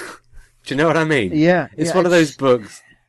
It grew out of a love of television program guides, and obviously Doctor Who being a big part of that. You know, reading like the Television Companion, the Discontinuity Guide, and really quite detailed episode guides like that, and the About Time ones and things like that, and just going, these are really quite, these are great. And thinking, wouldn't it be great to write one of these? But obviously I wanted to write a Doctor Who one. That was my main interest. And I was thinking, well, hold on. No one's ever really covered the comic strips all that well. So I devised this idea. It was originally going to be a TSV article. This is how it originally started. I was going to do a comic strip article for TSV. And then I got so much material together for that, and I thought, well, hold on, this is going to be a multi-part thing, and I started drafting it, and it just got bigger and bigger and bigger, because the comic strips is so much to write about. It just got out of hand after a while, and so I thought, well, hold on, this has got to be a book. And I still book singular note, so I was still underestimating here. I was going to say, briefly, there's got to be more comic strips, probably by quite some distance than there ever have been television stories. I'm sure by now, I'd have thought. Yeah, well, even back in the '60s, obviously there were comic strips all year round. Whereas, of course, the television series took breaks, and then obviously going into Pertwee era, you've only got like sort of 5 television stories a year, but you've got say double the number of comic strips. But, of course, I was the The thing for me was, the big stumbling block I had for a long time is that I collected all the Doctor Who magazines that I'd missed, because as I mentioned before, I only got into it in 1984, so I built up a back collection. So I've got every issue of Doctor Who Weekly going right back to issue 1 now, so I could write about the 80s comic strips easily, but I kind of felt that wasn't the right place to start. It's kind of cheating if you start at Iron Legion and go forward from there, much as I could have done that. I kind of felt like if I'm going to write about the comic strips properly, I've got to start right back in 1964 and TV Comic starts with the, starts running the strip, and the TV Century 21 Dalek strip, and the annuals and everything that happened in the 1960s and 70s. That really needed to be covered. And particularly so because it'd never been covered all that well, I felt, or in any great detail. Was there actually a place where you could go where, maybe some online resource or whatever, which actually had a list of every single Doctor Who comic strip?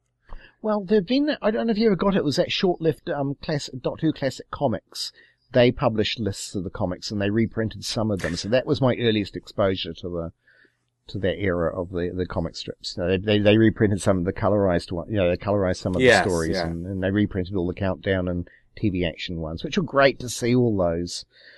But it was a short-lived comic, and they didn't do all of them by any means. So, and they did, like you say, they did do lists of all the comic strips, so you were aware of just how many there were. So I had a basic idea. And at least you had a good idea to start with then, because otherwise that's the kind of thing where you can just look at it and think, oh my God, where do you even begin? Yeah. The point where I finally thought to myself, yes, I can do this, is when I was searching for something online, something Doctor Who related online, and quite by chance, the search result threw up this random mention of a online group of Doctor Who comic strip collectors. It was a private Yahoo group, and I sent them a message going, oh, it sounds really interesting, and they let me in to join their group. And what it was is that they each had some issues of TV comic and Countdown and all the various comic strips that had featured Doctor Who in the 60s and 70s. And by scanning there and sharing their scans, they were building up a complete run. But they hadn't completed their run. I had a few issues myself, which they didn't have. And also a friend of mine had a fairly good collection of the 70s issues. And so I borrowed his collection and scanned those. So I got involved in helping to build up that complete run. And we got ever so close to, we were missing, by the time we'd, you know, combined everything and hunted down everything, we missed about 2 issues that we needed to complete the run from 1964 through to 1979, which was from the beginning of the TV comic run to the end of the TV comic run. That's what defines that 15-year period. Did you never get those last 2 then? Yes, I did, because when I approached, because like this time I thought, I'm going to write a guidebook about this, because there's so much stuff that I was experiencing for the first time. I thought, yes, I've finally got to do this. So I approached Telos, who I'd interviewed for Stephen James Walker and David J. Howe. I'd interviewed them for TSV some years earlier. They knew me. They'd written some stuff for me. So I approached them and said, hey, this would be a really good idea. Why don't you do a comic strip companion to sit alongside your television companion episode guide. And they said, yes, this is a really good idea. Send us some, a draft chapter. And I said, there's one problem. I'm missing two issues of the comic strip. And Stephen James Walker goes, I've got those. I'll send you scans. Oh, of course. So I should have known, shouldn't I? That was the fight. That is the clincher. I thought, right, now that I've got those, I've got to do it. I've committed now. Yeah. So yeah. And as I wrote the book, more and more people came forward. I mean, I have to credit particularly Richard Bignell, who's one of the my fellow researchers on the DVDs. He also wrote a lot of the production subtitles. But Richard found in the written archives a extensive collection of original 60s paperwork for the comic strips. So that really bolstered the material in the book in terms of exploring what had been planned behind the scenes. And it just made the book so much more detailed than it would have otherwise have been if I just like commenting on what I could see in the comic strips themselves, which was what I originally planned. I was just going to do a running commentary of the comic strips rather than, exploring the background. But it became that much more involved because I had all the access to all this original material, all this documentation, all the going back and forth between the BBC, because the BBC had to approve each individual comic strip story. So no matter how corny or hokey they were in the 1960s, and you go, oh, that's really terrible, the BBC was signing off on them, so which is the... Well, that's the thing, is if they were published anywhere, they were, in some ways, an official They product. Were official, yeah. Yeah. And there is actually correspondence from the script editor, who is usually responsible for doing the sign-off. So you've got people like Jerry Davis saying this story is acceptable. So this is the script editor of Doctor Who signing off on a story which, when you read it, you go, this isn't Doctor Who, he's there's something quite wrong about this story, but there we go, it's getting the tick. And there are actual stories that got pushed back, that got rejected, so, So it's not like there wasn't any kind of discretion going on at all. No, it just seems to be very piecemeal in terms of when they could be bothered to, like, sort of say, hold on, no, this isn't quite right, you need to rewrite this. And I also managed to track down a number of the original people who worked on the strip. Roger Noel Cook, who wrote a lot of the Troughton-era stuff, I managed to find him living in, somewhere in Europe, anyway, Spain, I think. And he was a fascinating character, just to sort of just show him this paperwork and these stories that he hadn't looked at in decades, and just to get his reaction to that was just great. And some of the other artists and writers who were still alive. It was just fascinating to talk to these people who'd worked on the strips. So it all helped just to make the book that much more detailed. So that's the first volume, which runs basically from the 60s up to the beginning of Doctor Who Weekly. Mm-hmm. And is there going to be a second volume? There is. I am approaching, hopefully, the end. I say hopefully, fingers crossed, of the second volume, which picks up where the last one ends off. So this is Iron Legion with, the first Doctor Who Weekly comic strip, and goes through to a arbitrary cut-off point in 1990, just before Ace joins the comic strip, and it goes off on its end because there's no more television series for it to follow. So it goes off in its own direction. So Andrew Cartmel comes in and he starts writing for it, and it just sort of gets its own identity. So I'm really covering this volume, 1979 to 90. Yeah. Yeah, it's a TV years, if you like, and of the 80s. And then there'll be a third volume, which will be from 1990 through to when McGann ends in 2005. Are you going to even contemplate doing a fourth volume? Because it all goes a bit mental again after that, doesn't it? Once Tennant turns up in 2006, there are so many spin-off comic strips titles. Yeah. There's Doctor Who Adventures, there's the IDW stuff, there's Titan. It's just an enormous amount of stuff. But, that's a possibility if I get that far. I just don't... my ambition is to get to the end of McGann at least. That's as far ahead as I'm looking at this point. But yeah, I'm open. But to be honest, as long as you get those done for what it is, for what people would expect, and for what people to hope for, those would be the important years. I would have thought so. Yeah. So is the first one still available? Because that came out 4 years ago, something like that. Is it? It's about 4 years. 2012. Yeah, so 4 years ago. There you go. Yeah, and it's still, as far as I know, it's still in print. Yeah, I still get royalty statements from it, so yeah, it's still selling. Yeah. Well, we've had David on here before, but telos.co.uk is where people need to go to look it up. That's right. Support the publisher, order directly. And there's plenty of other good things on the Telos site. Yeah, definitely. How far away, then, is the second one, do you think? Oh, I've been trapped into giving an answer before. It's turned out to be wrong. Oh, okay. I'd like to say I'm going to finish it next year, but that's just as... I'm juggling a fairly heavy workload. My wife and I run a sci-fi shop here in Auckland, which keeps us very, very busy. So that's sucking a lot of my time at the moment. So when I can find the time, I will definitely get back into it and try and finish it off. But I'm hopeful of getting it finished next year. Well, that's good to hear.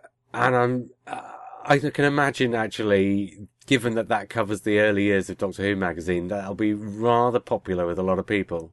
I hope so. I mean, it's always the hope that, you put so much effort into writing something and takes so many years to write it that people are actually going to read it and enjoy it. That's always the hope. Well, Paul, thanks for coming along and sharing all this with me today. It's been good to talk about all these things, and it's, sometimes it's good to talk about, because, a lot of the time on this podcast, we review what's going on the telly, we review what's happened on the telly in the past, but sometimes it's just nice to go off at all these different tangents and talk about all these other sorts of things. And our experience in here in New Zealand is so different, when you talk about the early years of Doctor Who in the UK, and we just have a totally different experience here. So to get to share that with you is always a pleasure. Well, a real patchwork by the sound of it. Yeah. Right. Well, I think coming up next week, we may have our Season 17 retrospective, or no, actually, oh God, I do this. Do you know, I try and do this at the end of every episode, try and remember what's coming next. I think actually our next episode might be a review of the first couple of episodes of Class. Well, that's coming up shortly, isn't it? Yeah, very shortly. So actually, yeah, I think that's coming up next week, and it'll probably be season 17 the week afterwards. Oh, I love season 17. Yeah. Well, you'll find out what we think of it in a couple of weeks' time. But until then, thank you, Paul. Thank you. And, well, until next time, I was JR. And I was Paul. And we'll speak again soon.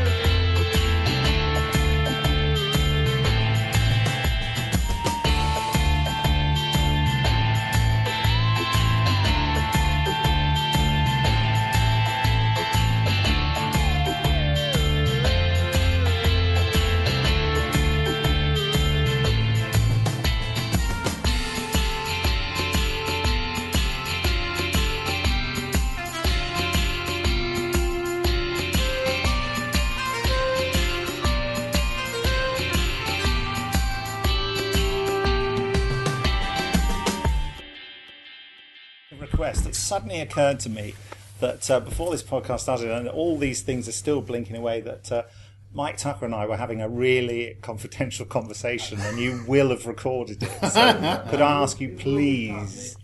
Okay, please. Yeah. I just suddenly sat down and saw these recordings. I thought, yeah, we were over there. You will have heard of all of that. Yeah. I'm going to stop you there. Hang on. Stop it. Sorry. So please don't. Can I sit with you? Or if you do, don't attribute it to me. Disguise your voice. Yes. Just Nick who? Make it sound like a Dalek. Yeah. They won't guess. They'll never know. It's like an old BBC thing, isn't it? When you'd forget sometimes and you'd be standing on the floor and you'd say something and you suddenly think... that's just gone everywhere. Yeah. You know. Well, I used to shock David Tennant when I, because doing the Dalek voices, I had a feed of everyone else's mic, yeah. And they tend to radio mic everyone now as well as have a boom in there. So unless I have a very, we went through a period where there was a sound engineer who would look at me and go and turn the things down so that you can't listen to them, but the guy we've had for a few years now, he just leaves everything up, you know. But and certainly at this particular recording, it was Daleks in Manhattan, and with a New York accent. And they were the exterminate. Yeah, the exterminate. I just love that idea. But David was having a conversation with the other members of the cast, completely about 400 yards away from me, in between takes. And I honestly can't remember the actress in question, about whether a certain actress was alive or dead. How can you tell? And they were saying, I don't know, is she, I don't know, what was she? And they were like taking votes, you see. And then when that particular bit was over, I wandered over to him and I said, I think she's alive. And he went, what? And I said, I'm listening to everything you're saying. He's like, oh my God, you know, so... a weird prospect that the Dalek man... It does happen though, doesn't it, waking up with certain actors, are they still with us or not? And I find about every 3 days I go through this thing of now, and you're talking about this when you think, wait a minute, are they still with us? Yeah. Just think people are talking about us like that. I know. Is she still alive? But I sometimes think that when I'm directing people in the studio. He said, looking straight at me. Is she still alive? My God, how does she do it? It's amazing, really. You do sometimes have that thing where Toby in the studio will sometimes do something erroneously, technically, and... as the director, you're talking away, and the actors actually can't hear you. He's pressed a button or something, and you're talking away, and the actors are sort of in the booth, and maybe, and you can't hear them, and they're maybe one of the other actors is talking, and they're nodding, and so you're talking to them, and they seem to be listening. You go, okay, right, well, let's go for that then, and cue, and then nothing happens, and cue. Anything?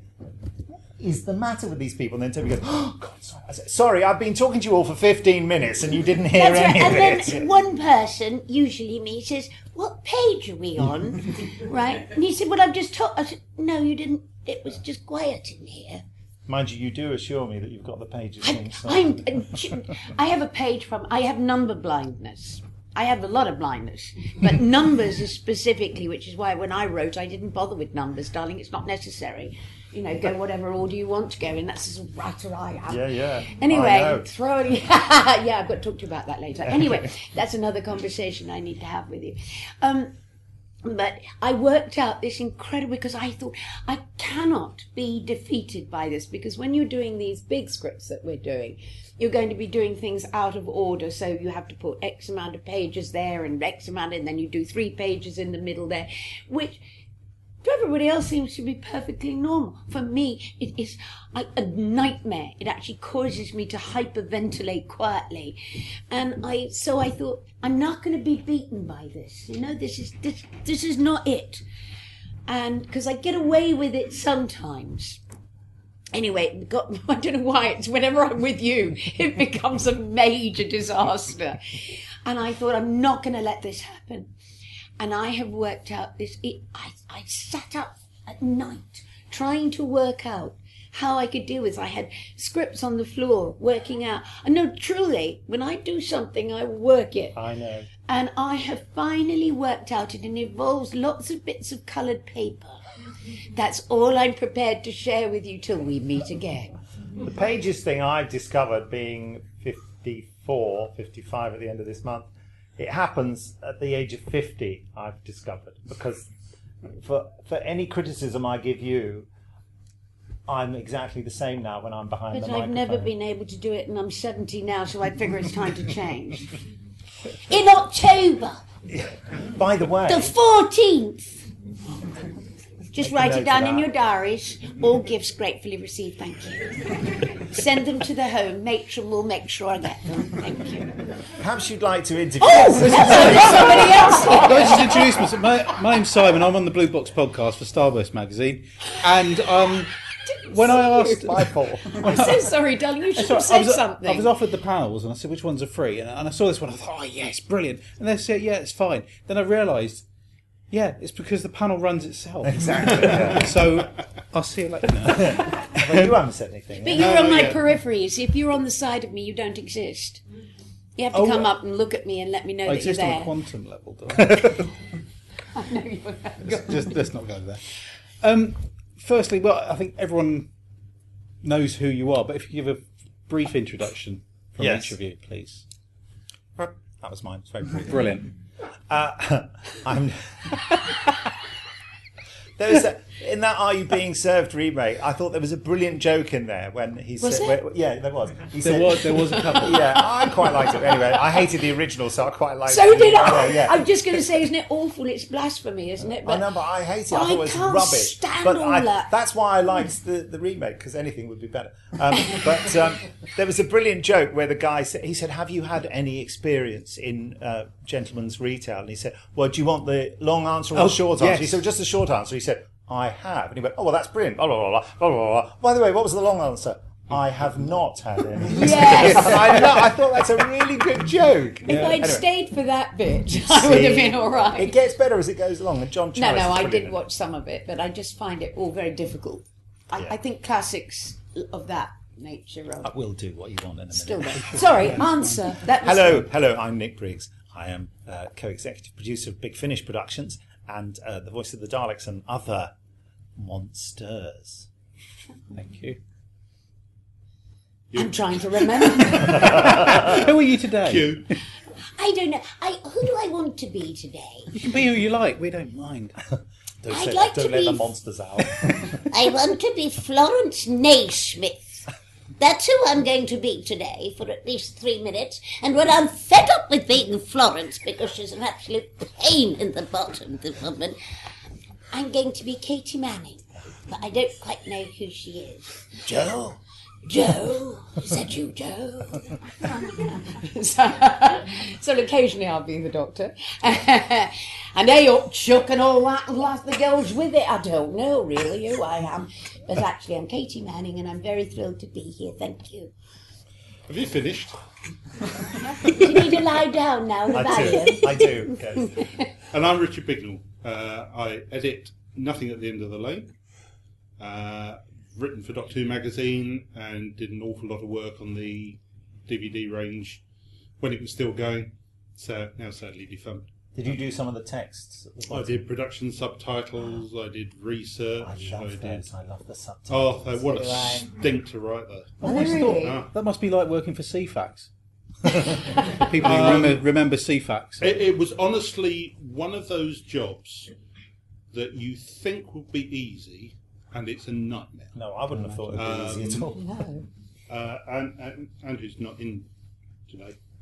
He was here earlier on. Andrew Pixley, who we all know and love from doing the archives, did one, Delta and the Bannermen, and said, not doing that again, because he found it impossible to do. You are writing to time codes, so you are writing to 24ths of a second. Mm-hmm. You have to fit everything in, and you're given stories that you sometimes go, no, please. But you can find stuff out, you can research stuff yourself. But, boy, you can find stuff out. Yeah. And that's the really fascinating bit. You go along and you're able to dig stuff out that, you know. The very first one I did was The War Machines. So you go along to the BBC's Written Archive Centre, have a look through the production paperwork if it exists. And there's a letter in there from a mum of a young boy who was invited along to Lime Grove Studios at the time to watch the filming for a day. And I managed to track him down. He's now a doctor himself. But yeah, I had some really lovely memories of just sort of being there, and William Hartnell feeding him McVitie's fruitcake in the restaurant. And, you know, but you're able to dig out lots of really interesting little bits of information. Wow, yeah. And it was nice actually that I don't know if anyone's seen, but there's a website called Dalek 6388. Oh yes, I have. And it logs all things Dalek. And a few weeks ago, someone wrote to them, and they own the model that Shawcraft made the 1-foot model of the Dalek that was used in the end of the first episode of The Chase, where it comes up through the sand. Comes up through the sand dune, and there's pictures of it on their website. You can go and have a look, and you know, that's one of the things that I was trying to research when I did the subtitles for The Chase, because in the frame many years ago, 25 years ago or so, Ray Cusick did an interview, and he happened to mention, I was in the Toy Museum in Brighton one day, and I saw this thing sitting there in an exhibition. And of course, we tried to find it then. It turned out it wasn't quite a toy museum; it was a doll museum. There is a toy museum in Brighton, but that came along later, which sort of rather confused things. But it's turned up now, and it's a gorgeous model, absolutely gorgeous model. So it's like a detective story in a way, finding out all this stuff. Yeah, isn't it? Yeah, absolutely. Because I imagine you have obvious entry points. You have, well, obviously War Machines, Post Office Tower. Oh, let's look up some stuff on Post Office Tower and see what relates to it. Yeah, I was saying earlier on when I was talking with David Howe, you know, when you go to research anything, you go down the obvious routes first of all. So you go to all your primary research material and interviews that people have done in the past, and you look through all that, and then you start having to go off tangentially, you know, and start thinking laterally about things. I love that word, tangential. And you go down finding other routes and exploring other routes, you know, and there's lovely little bits and pieces that you can pick out. I was doing one of the last ones I did was for the Green Death, for the reissue of that, and we got to the bit where they're all sitting around having the dinner party, and there's a line. Hello, yes, you remember the Green Death? No. That's the short answer. And they're all sitting around having the dinner party, and there's a line about someone Jessie tootling along on her flute. Yes. And I can't for the life of me remember her name. But I thought, oh, I wonder if she's still around. And I'm literally sitting there writing it, looked her up on the internet, found her, got in contact with her that morning, and she regaled me with all these stories coming back that she'd been in the East Tower of the BBC, and Barry Letts had happened to be wandering around, and she was just doing something because she'd been on Top of the Pops or something. Tootling her flute. Barry had seen her, got her in because she thought she'd be good for the background, and she remembered. Now I can't remember. I can't remember if she said she did it or if you did it, Katie. But they had a tank, fish tank, full of real maggots in the studio. Yeah. When they're doing the model work, and someone knocked them over. Oh. So they went everywhere, but of course they couldn't gather them all up. So subsequently, they turn into flies, and there's flies all over the studio. Oh, so, yeah, but it's I wasn't it's great fun. They weren't knocked out. I was setting them free. Oh, right. Liberation for flies. Sorry, but I thought this was, you know, it was terrible to see them all so overcrowded. Sure, I can't believe how the time is flying along. I'm going to get one question in, and then I'll open up to everyone else. Yep. But what I was going to ask is... The question is, will you shut up? Yeah. We recently did a podcast, which is a discussion about being a fan, and we found the most interesting thing is defining that point when you stop just liking something like Doctor Who, and then actually becoming what someone might call a fan. Yeah. So, yeah. Is there a point you remember thinking, oh, do you know, I'm a fan? I have to say, I'm not a fan. No, I can imagine. You know, I mean, I grew up with a lot of wonderful television, and one of the most amazing things that I grew up that was like, wow, loving this, was indeed, you know, the very early days, in fact, the beginning of Doctor Who. Mm. I mean, were you a fan of anything? Anything in particular? Is there something you would call yourself a fan? I don't. I think fandom goes one step beyond where I go. I have massive admiration. I love watching different actors. I loved it when special effects, you know, and things like Doctor Who and Quatermass and all that kind of stuff. And so it's very hard for me because I'm not a fan, but I mean, like, I watch all the new Doctor Who stuff and I absolutely love it. But what I do love is I love fans, because I love whatever it is that has brought them into this situation, and everybody has the most amazing story to go with it. And it just makes me so happy. And, you know, I mean, I think it's always very obvious that I just love being at these things because I love the fans. I love who they are. I love what it is that they've found. For me, I think the point of where I felt... I'm a fan of yours. Thanks, my darling. I'm a huge fan of yours. I'm a huge fan of both. No, I'm a huger fan. No, I'm bigger than you. I'm more huge. That's my new... You'll never be bigger than me. I'm working on it. Sorry. That point where, for me, I think as a youngster, where it tipped over from just liking it, because, you know, I liked... Voyage to the Bottom of the Sea, Tarzan, you know, Thunderbird, all those things I really loved and had toys, but I could miss them. Yeah. Yes. But with Doctor Who, of course, you know, as we oldsters always say, you couldn't record it in those days, except maybe if you put a tape recorder with the side of the television. And you had to wait a week, which was exciting. So my experience of thinking, oh, you know, I really do love this programme, is when, because my parents, you know, were constantly trying to break me of Doctor Who.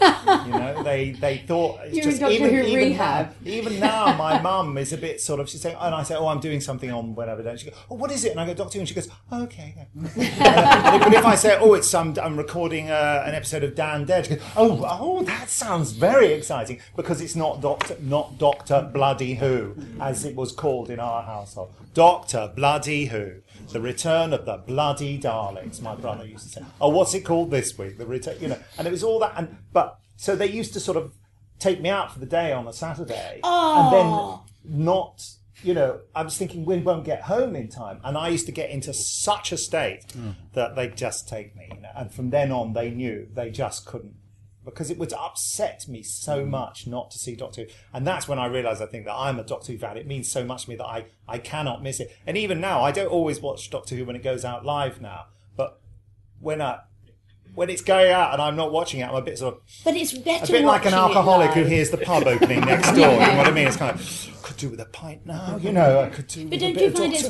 better live? You know, like that, when I say live, when it actually goes out rather than... Yes, but quite often it's not possible. You know, assume the position, I always say, at that particular time. Just one little thing I say before. I understand you so much more now. Thank you, darling. I had the problem that my father was on radio when Doctor Who was being shown, so there was a huge thing in our house of whether the telly was louder or Daddy on the radio. Wow, wow, yeah. You know, what can I... So that wasn't easy. Sport won, I'm afraid.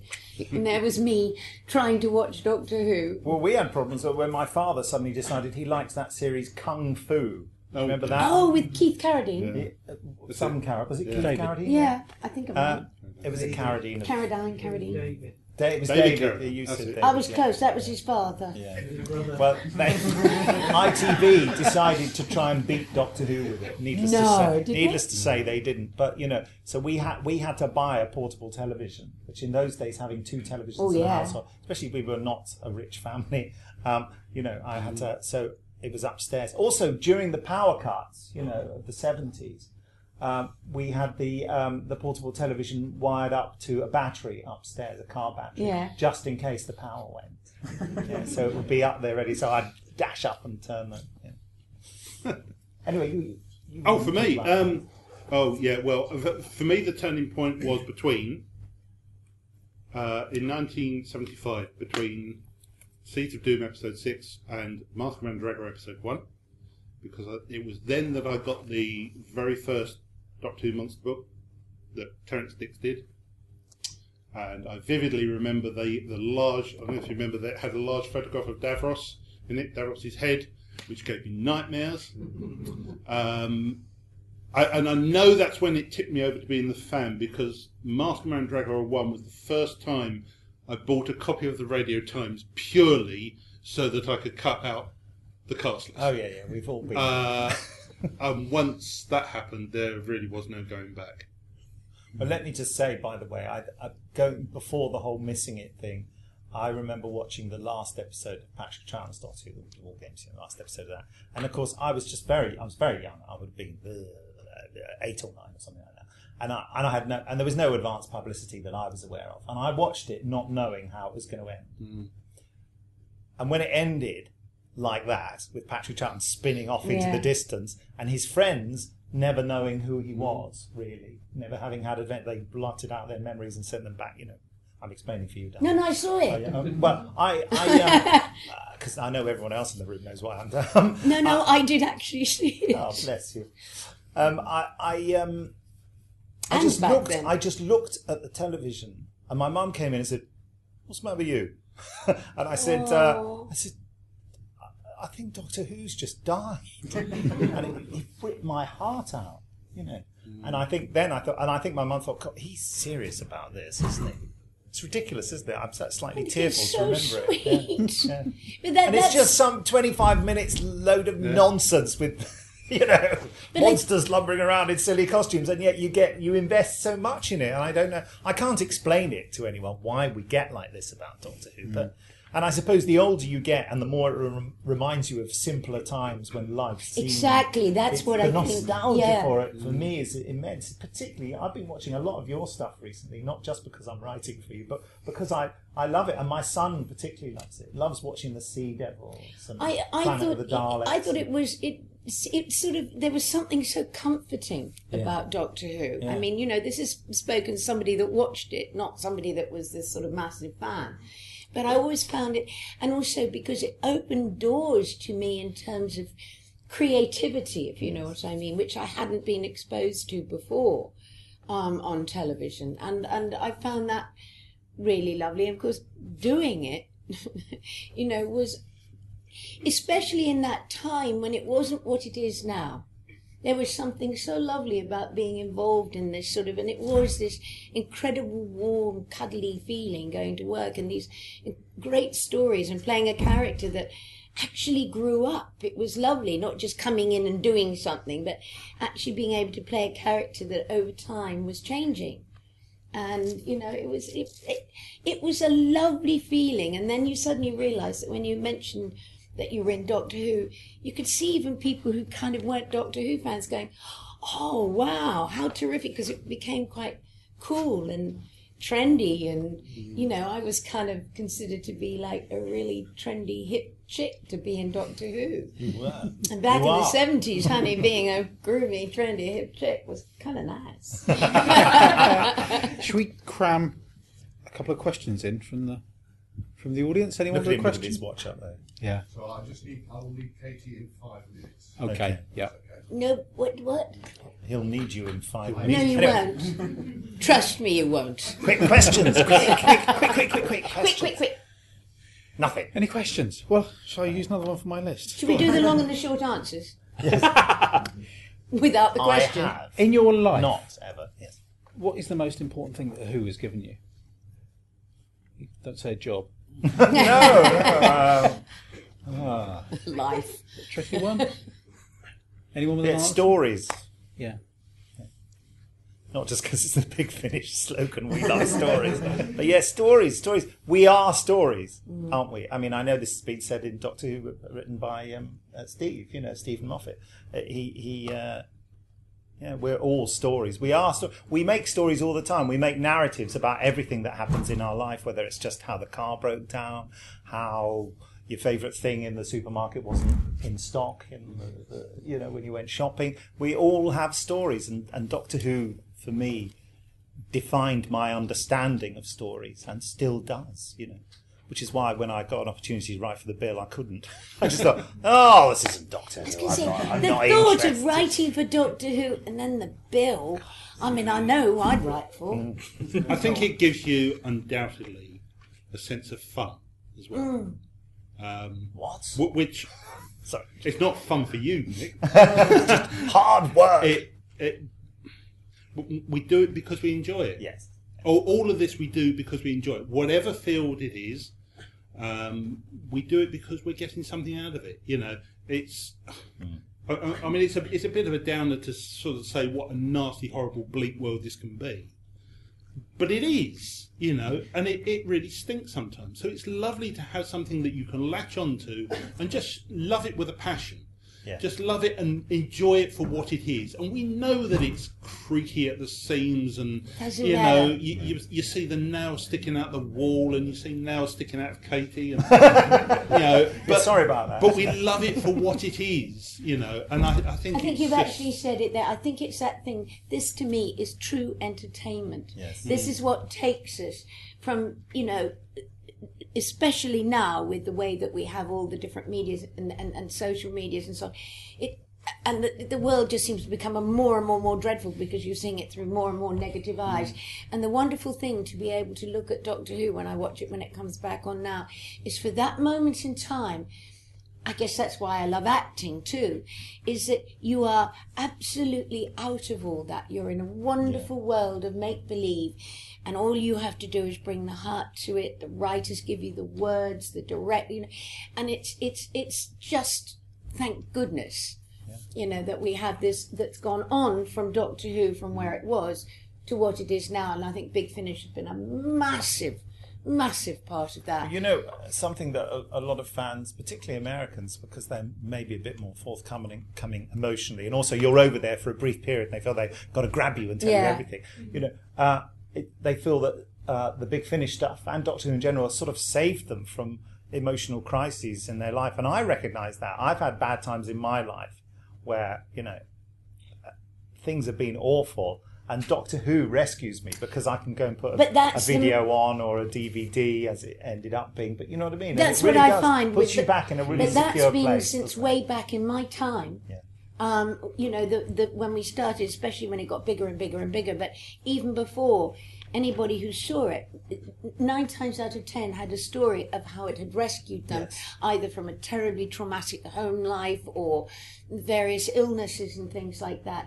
And that's why I think it's really important for us to honour and respect the fans, because there's a lot of people there that have, it's been a hugely important thing in their lives, and I think that that's something that we need to really respect and look after and nurture, and that's why I take so long to do the signing. But no, but it's true. I think that is vital. I think that everybody has an incredible story to tell, and Doctor Who has changed so many lives because I've listened to the stories, like you're saying. Yeah. It's not just in America, it's very clearly here. Oh, yes. Yes. You know, and I think, you know, I think that's a hell of a blessing in a job that we've been given. Yeah, amazing, you know, isn't it? Yeah. That's extra gift.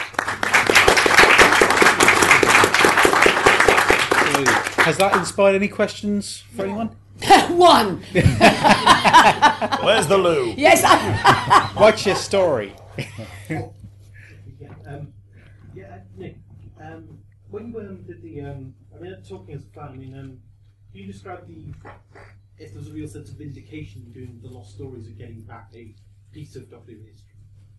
Well, funnily enough, to be controversial, the Lost Stories idea had been put to me years before, I think by Clayton Hickman, who was editor of Doctor Who magazine. I said, I'm not interested.